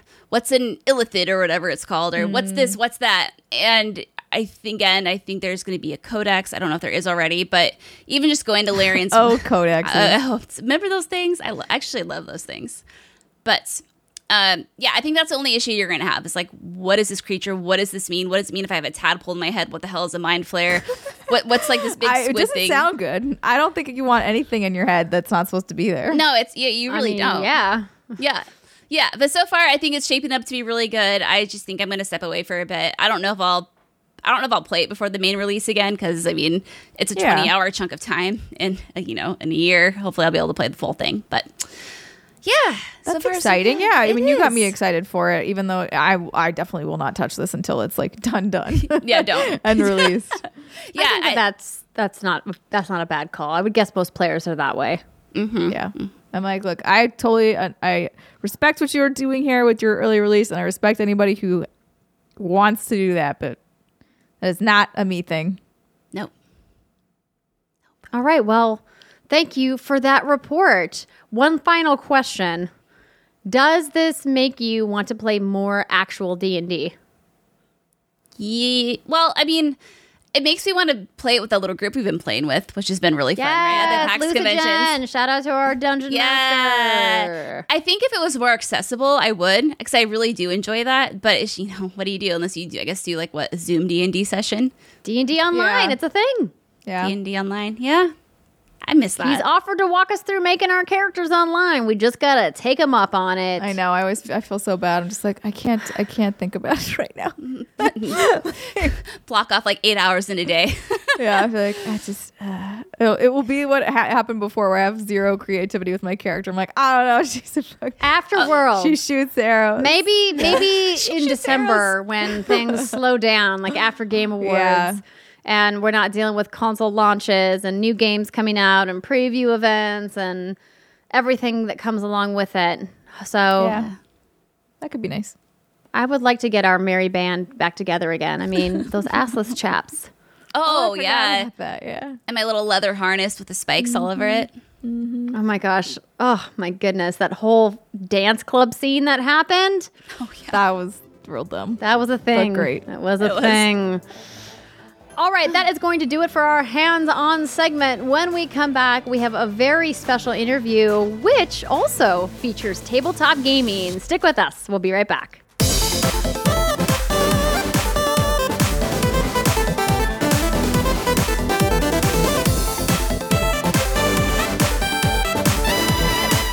Welcome back, everybody. It's the final segment of the What's Good Games podcast. And this week is brought to you by Bespoke Post. This fall, as you get back into the swing of things, Bespoke Post has brand new seasonal box of awesome collections for guys, gals, and everybody in between, guaranteed to upgrade your life. Some of our favorite past box of awesome items you guys probably remember. We've got the famous Moscow Mule mugs, I've got my desk set, all kinds of fun stuff like Brits whiskey glasses. But if you guys have been craving a little bit of upgrade in your life, well, maybe it's time to upgrade your autumn craft beers, or maybe you want to get some cozy threads for when those temperatures start to dip. They're certainly not dipping here in California. It was a 100 degrees today. But winter is right around the corner, everybody, and Bespoke Post is going to be there to send you the best stuff every month, no matter what you're into. Box of Awesome has you covered from style and grooming goods to barware, cooking tools, and outdoor gear. Box of Awesome has collections for every part of your life. Some of their latest boxes of Awesome on their website have some really cool things, like the Over Easy box has an awesome mm. pancake skillet for those weekend breakfasts, or the Alchemy box speaks to the bartender in me with that awesome silicone giant ice cube mold. You know, you've wanted those for a long time.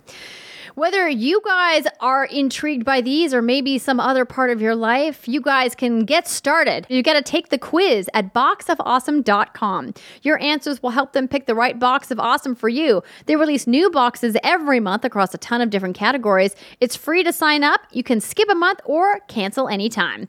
Each box costs only 45 bucks but has over $70 worth of gear inside.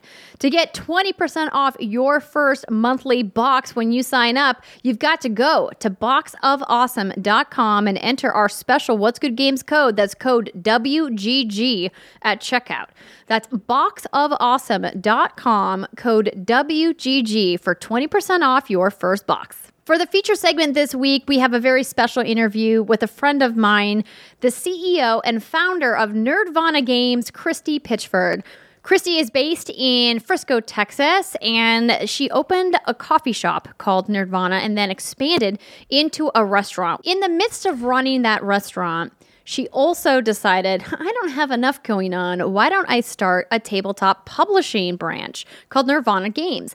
And she sat down with me to talk to me about their upcoming launch of Bunkers and Badasses. If you have played Borderlands 2, you guys know about Tiny Tina and the game of D&D or the knockoff of D&D we should call um, called Bunkers and Badasses and they have now turned it into an official tabletop game that is being published by Nerdvana Games.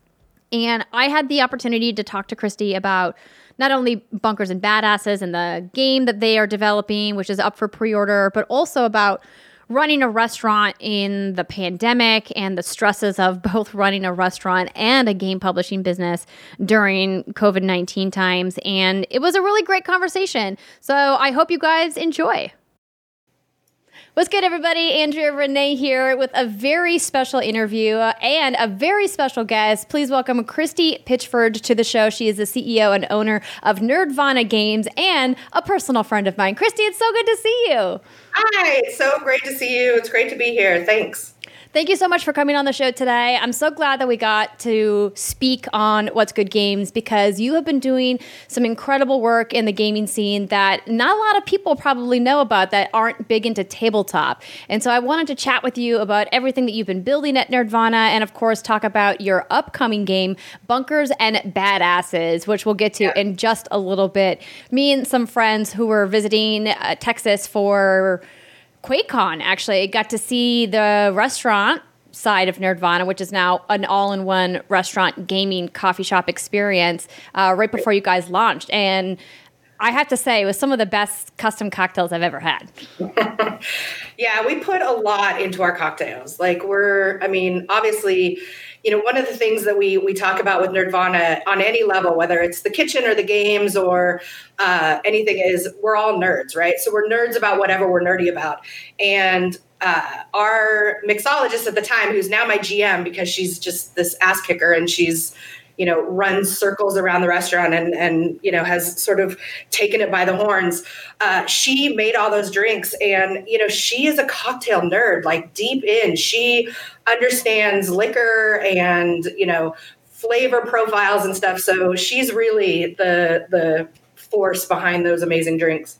I feel like we need to all get together because I feel like she and I would have a lot of things that we yes. could talk about that we would have in common as a former bartender and lover of spirits myself. Um, that sounds awesome. She sounds cool. What's her name? She's amazing. Kathy Brown.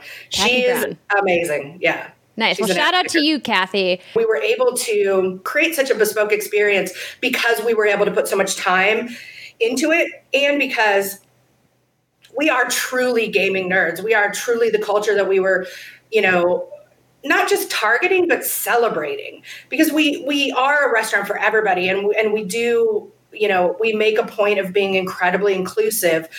Uh, but at the end of the day, it's like we're not trying to um, belittle nerd culture. I don't know if that makes sense. Where it's yeah, absolutely. Like, celebrating it and like look at this gorgeous art that we can do that isn't just a game poster on the wall.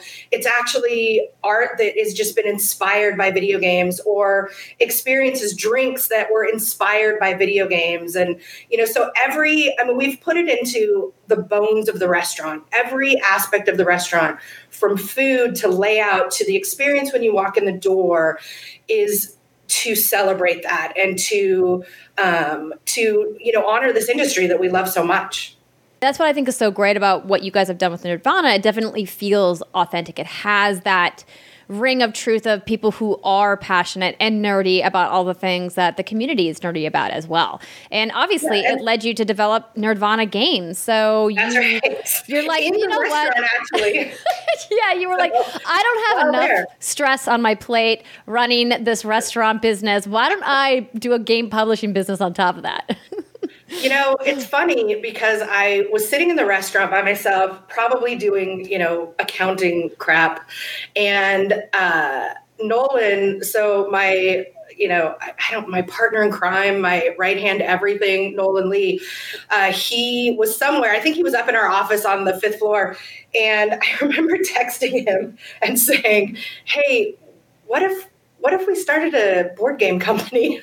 And it was just like, just this random, you know, like I was sitting there thinking, you know, I, I don't want to just sit here doing accounting. Like I, I really want to be creative again. And within a month, I think we knew what game we were making and we knew what trajectory we were taking. And so, um, you know, it really stems from, you know, Nolan and I play a lot of board games together. We talk about board games a lot.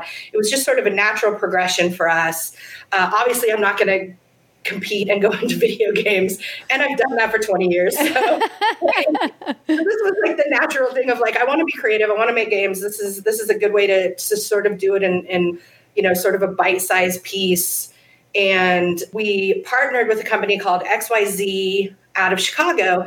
They had this fun little robot game and so we, you know, we talked to them, we met them at Gen Con and we talked to them and we were like, hey, what if we rebranded this as a Borderlands IP game? And so we ended up doing um, Tiny Tina's uh, Robot Tea Party. And what was so great about it, oh, look at that. I have it here for everybody who's watching at youtube.com slash what's good games. This is what it looks like. This is the copy that you gave me at PAX. oh, amazing. Yeah. Yeah, so it was, you know, what's great about it is we were able to do the entire thing in about four months. And it was great. The XYZ guys were great. They, you know, they talked us through a lot of things and they were great partners to have. We wanted to do something that we could launch and have available when Gearbox announced Borderlands 3 and and that was a very short window.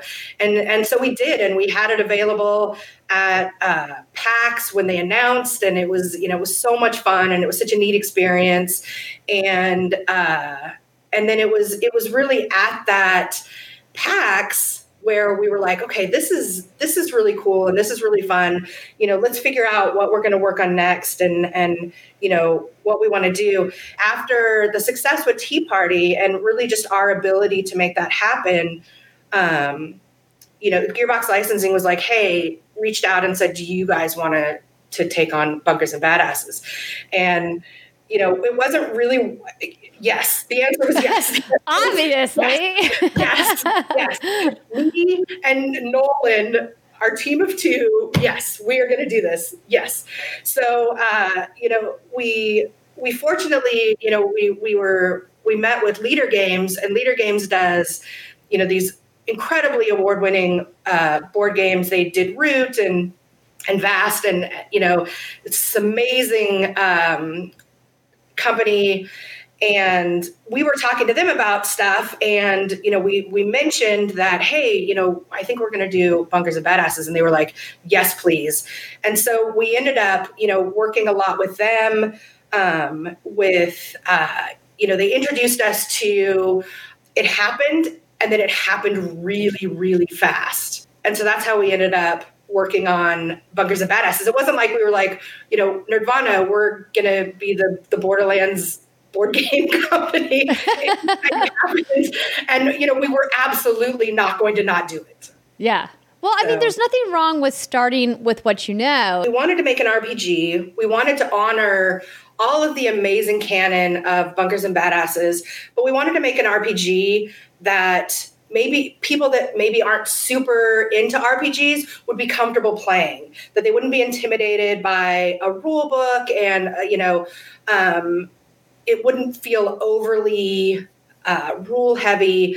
So we we decided to tackle our own game system, and uh, so some of the things that we did, you know, we kind of did a simplified version of an RPG, but we threw in so much fantastic fun things that people have come to expect from borderlands.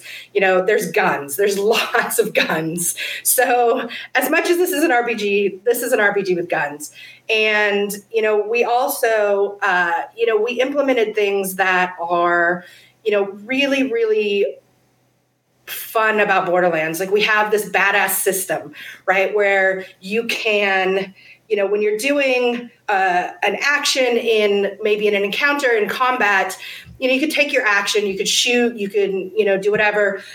With a badass move you can go over the top. Like you can whatever crazy scenario you can think of to uh, you know get an edge on an enemy you know if you want to you know do like a traverse up in the air and jump flip upside down and shoot backwards you know while your teammate you know boosts you up you know leverages you up or whatever. I mean the the fun thing about the badass system is you can really stretch the imagination and it's you know it's a cooperative thing. So you can do a solo badass move or you can pull your friends into this badass move and do something you know really really fun. And then it kind of becomes up to the bm the bunker master to decide is this really badass?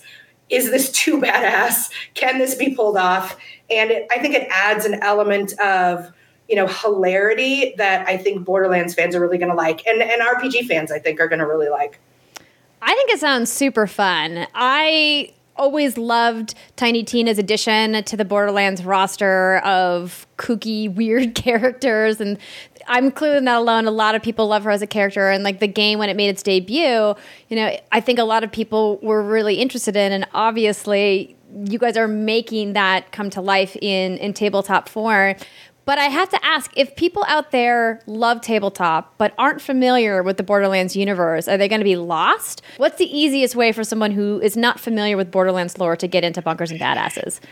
I don't think it's necessary. I think so. One of the things that we we sort of I, I, don't want to say lucked into, but it was kind of lucked into is we got Anthony Burch as our lead writer. Oh, and amazing. for those of you that don't know, Anthony Burch wrote, you know, Borderlands 2, and he's been a huge part of the Borderlands franchise.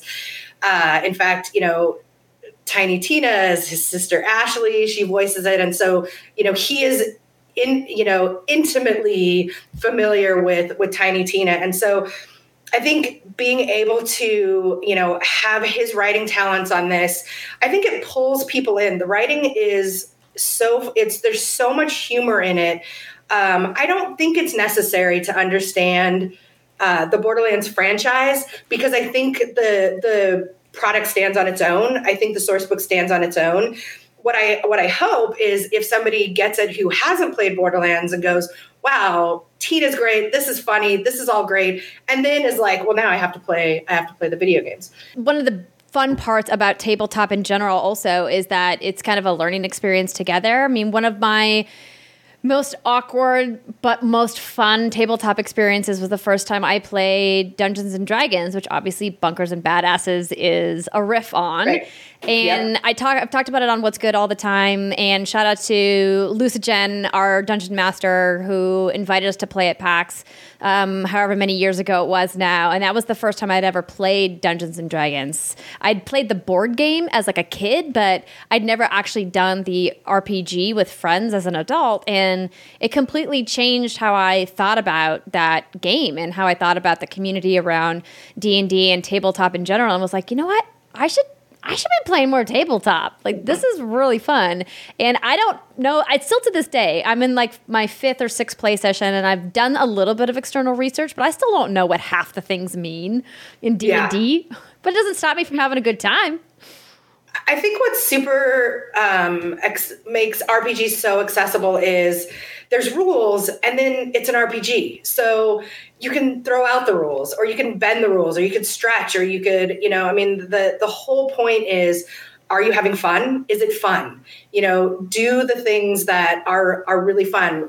As we've been developing this game, whenever we come up with a rule set or we come up with some new um, mechanic or whatever, you know, sometimes you kind of get in a tunnel where you're just like, do the numbers work? Does it balance? All these, and then we kind of throughout the whole thing, we've oh, you know, we take a step back and go, yeah, but is it fun? Is it fun to do? Are the players going to have fun? And you know, because that's the beauty of an RPG. I mean, there are certainly a lot of tabletop games that are um, you know, very specific rule based, and those are fun too, and those can be really great. With an RPG, it's you know, it, it's it's about role play. It's about sinking into your characters and getting into the, the the campaigns and the story and the environments and you know. So I think because of that, Borderlands is such an incredible. Um, sort of world to envision in an RPG because it's it's so playful. It doesn't take itself seriously and it can you can bend it in so many ways. And it you know which has been really really fun for us. We've come up with stuff where we're like maybe that's too crazy. And then we'll go to gearbox and they'll be like no it's fine. Like you can that's go crazy and that's been really really awesome I, I can't even imagine what the bar for too crazy in the Borderlands universe actually looks like. we haven't hit it so i don't know that it exists we've, Good. we've never been told that so we need a little wild and weird in our lives, Right. particularly in, in this day and age and everything that's happening in the world, which is For something sure. I also wanted to chat with you about. As an entrepreneur who is working on multiple businesses that have been affected by the pandemic, what are some of the challenges that you have faced, and what are some of the things that you've been able to overcome that maybe surprised you? one big challenge is getting making sure that everything has been you know, play tested and balanced and stuff has been an incredible challenge for us. Um, fortunately, we have uh, access to um, you know our partnership with Leder Games, and fortunately, this may not shock you, but there are some crazy RPG nerds at Gearbox. No, you don't say. happily, I know, have, have happily uh, given us their, you know, their opinion whether we wanted it or not. And so, uh, so that's been incredibly helpful, actually, as well. You know, getting, being able to bring people in and, and play test the game. We were like, this could, should be so easy, but you know, with the pandemic, it's just like, oh, turns out you know nobody wants to to put themselves in harm's way myself included i think one of the things that that has surprised me the most maybe hasn't surprised me but maybe has you know been sort of nice is you know with the restaurant you know, I have a huge restaurant. It's 10,000 square feet. You know, we can seat almost up to 300 people. It's it's a really big place and it requires a, a big staff and you know, it's been really incredible to see our staff come together and support each other and not just in, um, you know, ways that, that you would expect, but in ways of, you know, it's, there's a lot of emotional support happening with our staff as well. That's just been incredible. You know, some of our staff the only time they ever see people is when they come to work you know because they they then go back and, and quarantine and, and stuff. And so them being able to sort of stay after and have a drink together at the bar and you know sort of uh, unwind and and support each other has been you know has been incredible. I think as much as it's been heartbreaking and difficult to have a restaurant during this time um, i think being able to offer a community space has been really really great. Like that's been awesome to to be able to have because if not for that i mean the, in the time that we were closed um you know our staff they were messaging each other and it's like you know when can we see each other? When can we come in? When can we you know because they were isolated and you Yeah, know absolutely. it's such a terrifying situation and so new for all of us. And you know i have a lot of young people that i employ and you know i can't imagine being in my 20s and going through such a world changing i mean i feel like as an older human i can kind of be a little bit calmer about things but you know i it's because when a year of your life is disrupted at 20 it's very different than a year of your life disrupted at 40 and we have systems in place right? Like we kind of know how to to take care of ourselves in a different way. Like i don't know it's just different it's been it's been uh crazy to say the least It's just one Yeah. of those really tough times that it really makes you appreciate the communities that we have that really rally around us, whether that be your tabletop group or your video game group, or maybe you did bar trivia and you're doing Zoom trivia now. You know, I think that those communities are really at the heart of what is holding us together, the glue to keep us from breaking right now. Absolutely. I think just the fact that, and you know, I, there's so many um, sort of softwares that have cropped up to to sort of aid in that. You know, tabletop softwares that you know they're really trying to to you know open avenues to you know get people together i'm sure discord didn't realize how popular they were going to be this year and you know i mean whether it's uh, you know video games or or tabletop software it once you get used to it if you're not used to playing you you quickly realize oh i'm still socializing with the people that i my friends and the people i care about. And you kind of forget the interface. You kind of because you start having fun with the game. You start enjoying the the things you really loved about tabletop or you know a particular game or even a video game. And you you know it's a way to kind of forget that we're we're sort of all in this crazy crazy world. And mm-hmm. you know you're just like oh yeah this it's just me and my friends in this game and that's it. And the rest of it kind of fades off. And you know so it's just a it's such a great respite from all of it Absolutely. Well, Christy, I could just sit and chat with you for hours because I just love talking to you and, and hearing about all the cool things that you're working on. But I want everybody listening to know if they want to get more information about Bunkers and Badasses. It's up for pre order right now, right? It is. It's up for pre-order. Um, And you know what we're you can get it at nerdvanagames.com. So head over there. There's more information. We have the source book, and then we have the limited edition that has all the cool stuff in it.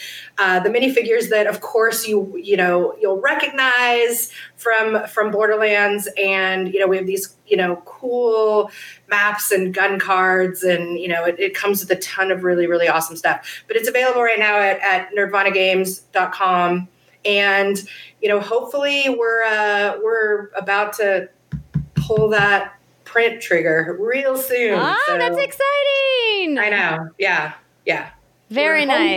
Stretch. Home stretch. So I want to So- end our little chat with asking you one final question. Okay. If there's people out there that are interested in getting into tabletop creation, learning more about how, what it takes to make a tabletop game, do you have a piece of advice or a lesson learned that you could share with them? You know, one of the beautiful things about the board game community and tabletop is that, you know, pre non pandemic world, you know, there's these great meetups that happen all the time, all over the country, really all over the world, where people can, you know, bring their prototypes to play. And, you know, I find that this community is very kind and generous with um, their thoughtfulness on on giving you advice and and on game design and and things like that. I feel like it's a a very inclusive community. Um, but I mean, as with anything, and this is what I tell people, you know, when I have parents that are like, "How can my kid get into making video games?" Which I've been asked for 20 years. I always say the same thing: is they should just do it. They should just make games, and you know, whether it's using you know uh, you know a simple software that you find game software online with tabletop just just make a game you know. Use whatever you you know whatever you have access to or whatever and come up with your ideas and then just start showing people and getting people to play. And you know the hardest thing about doing anything really is just doing it and completing it and feeling what it's like whether it's it's um you know ends up being the, the most amazing game or not having that feeling of what it takes to start something and finishing it is so valuable especially the finishing it part. Because you know for anybody that's creative and cares nothing feels ready or good enough right? You always want to uh, do a little more tweak it a little more pick it a little more. So having that experience when the stakes are really low where you just go it's done I'm calling it right here. And, you know, I think that's what I would say. I would say make games. If you want to make games, you should absolutely make games. That's awesome advice. It's, it echoes a lot of what I tell people when they're like, "How do I make content online?" I'm like, "You, you can. You can do it right now. Just start today. Nothing's stopping you. It's the beauty of where we're at technologically." So, uh, Chrissy, thank you so much for taking time to chat with me today about your you. cool project. It's so good to see you. Delightful. Uh, I am very much looking forward to playing this game, and hopefully, we can do it in person at some point in the not too distant future. But until then, we will remain thousands of miles away from each other. Correct. I know you're closer to my kid. Oh yeah, we're we're about hundred miles apart, uh, probably. Um, but thanks again, and everybody, if you want to learn more about bunkers and badasses, again, it's nerdvanagames.com. Thank you again to Christy for making time to chat with me about Nerdvana Games and publishing in tabletop and working during COVID. What I thought was really interesting from our conversation was her talking about how welcoming the tabletop community is, because I think the three of us have absolutely experienced that ourselves, uh, going to PAXs and such, and really having that camaraderie. It's such a bummer that so many of the tabletop IRL meetups have been canceled. In fact, I think all of them have been canceled, and doing that kind of interaction over Zoom calls or Skype or what have you is just not quite the same. But the tabletop community is is hanging in there. So thank you again to Christy. And again, if you guys want to learn more about Bunkers and Badasses and the pre-orders and all the different versions that they have, you can check the show notes for the link down below. And that's going to do it for our show for this week. Brittany, what are you going to do this weekend? I don't know, Andrea. I really don't know. Maybe I'll play Genshin Impact.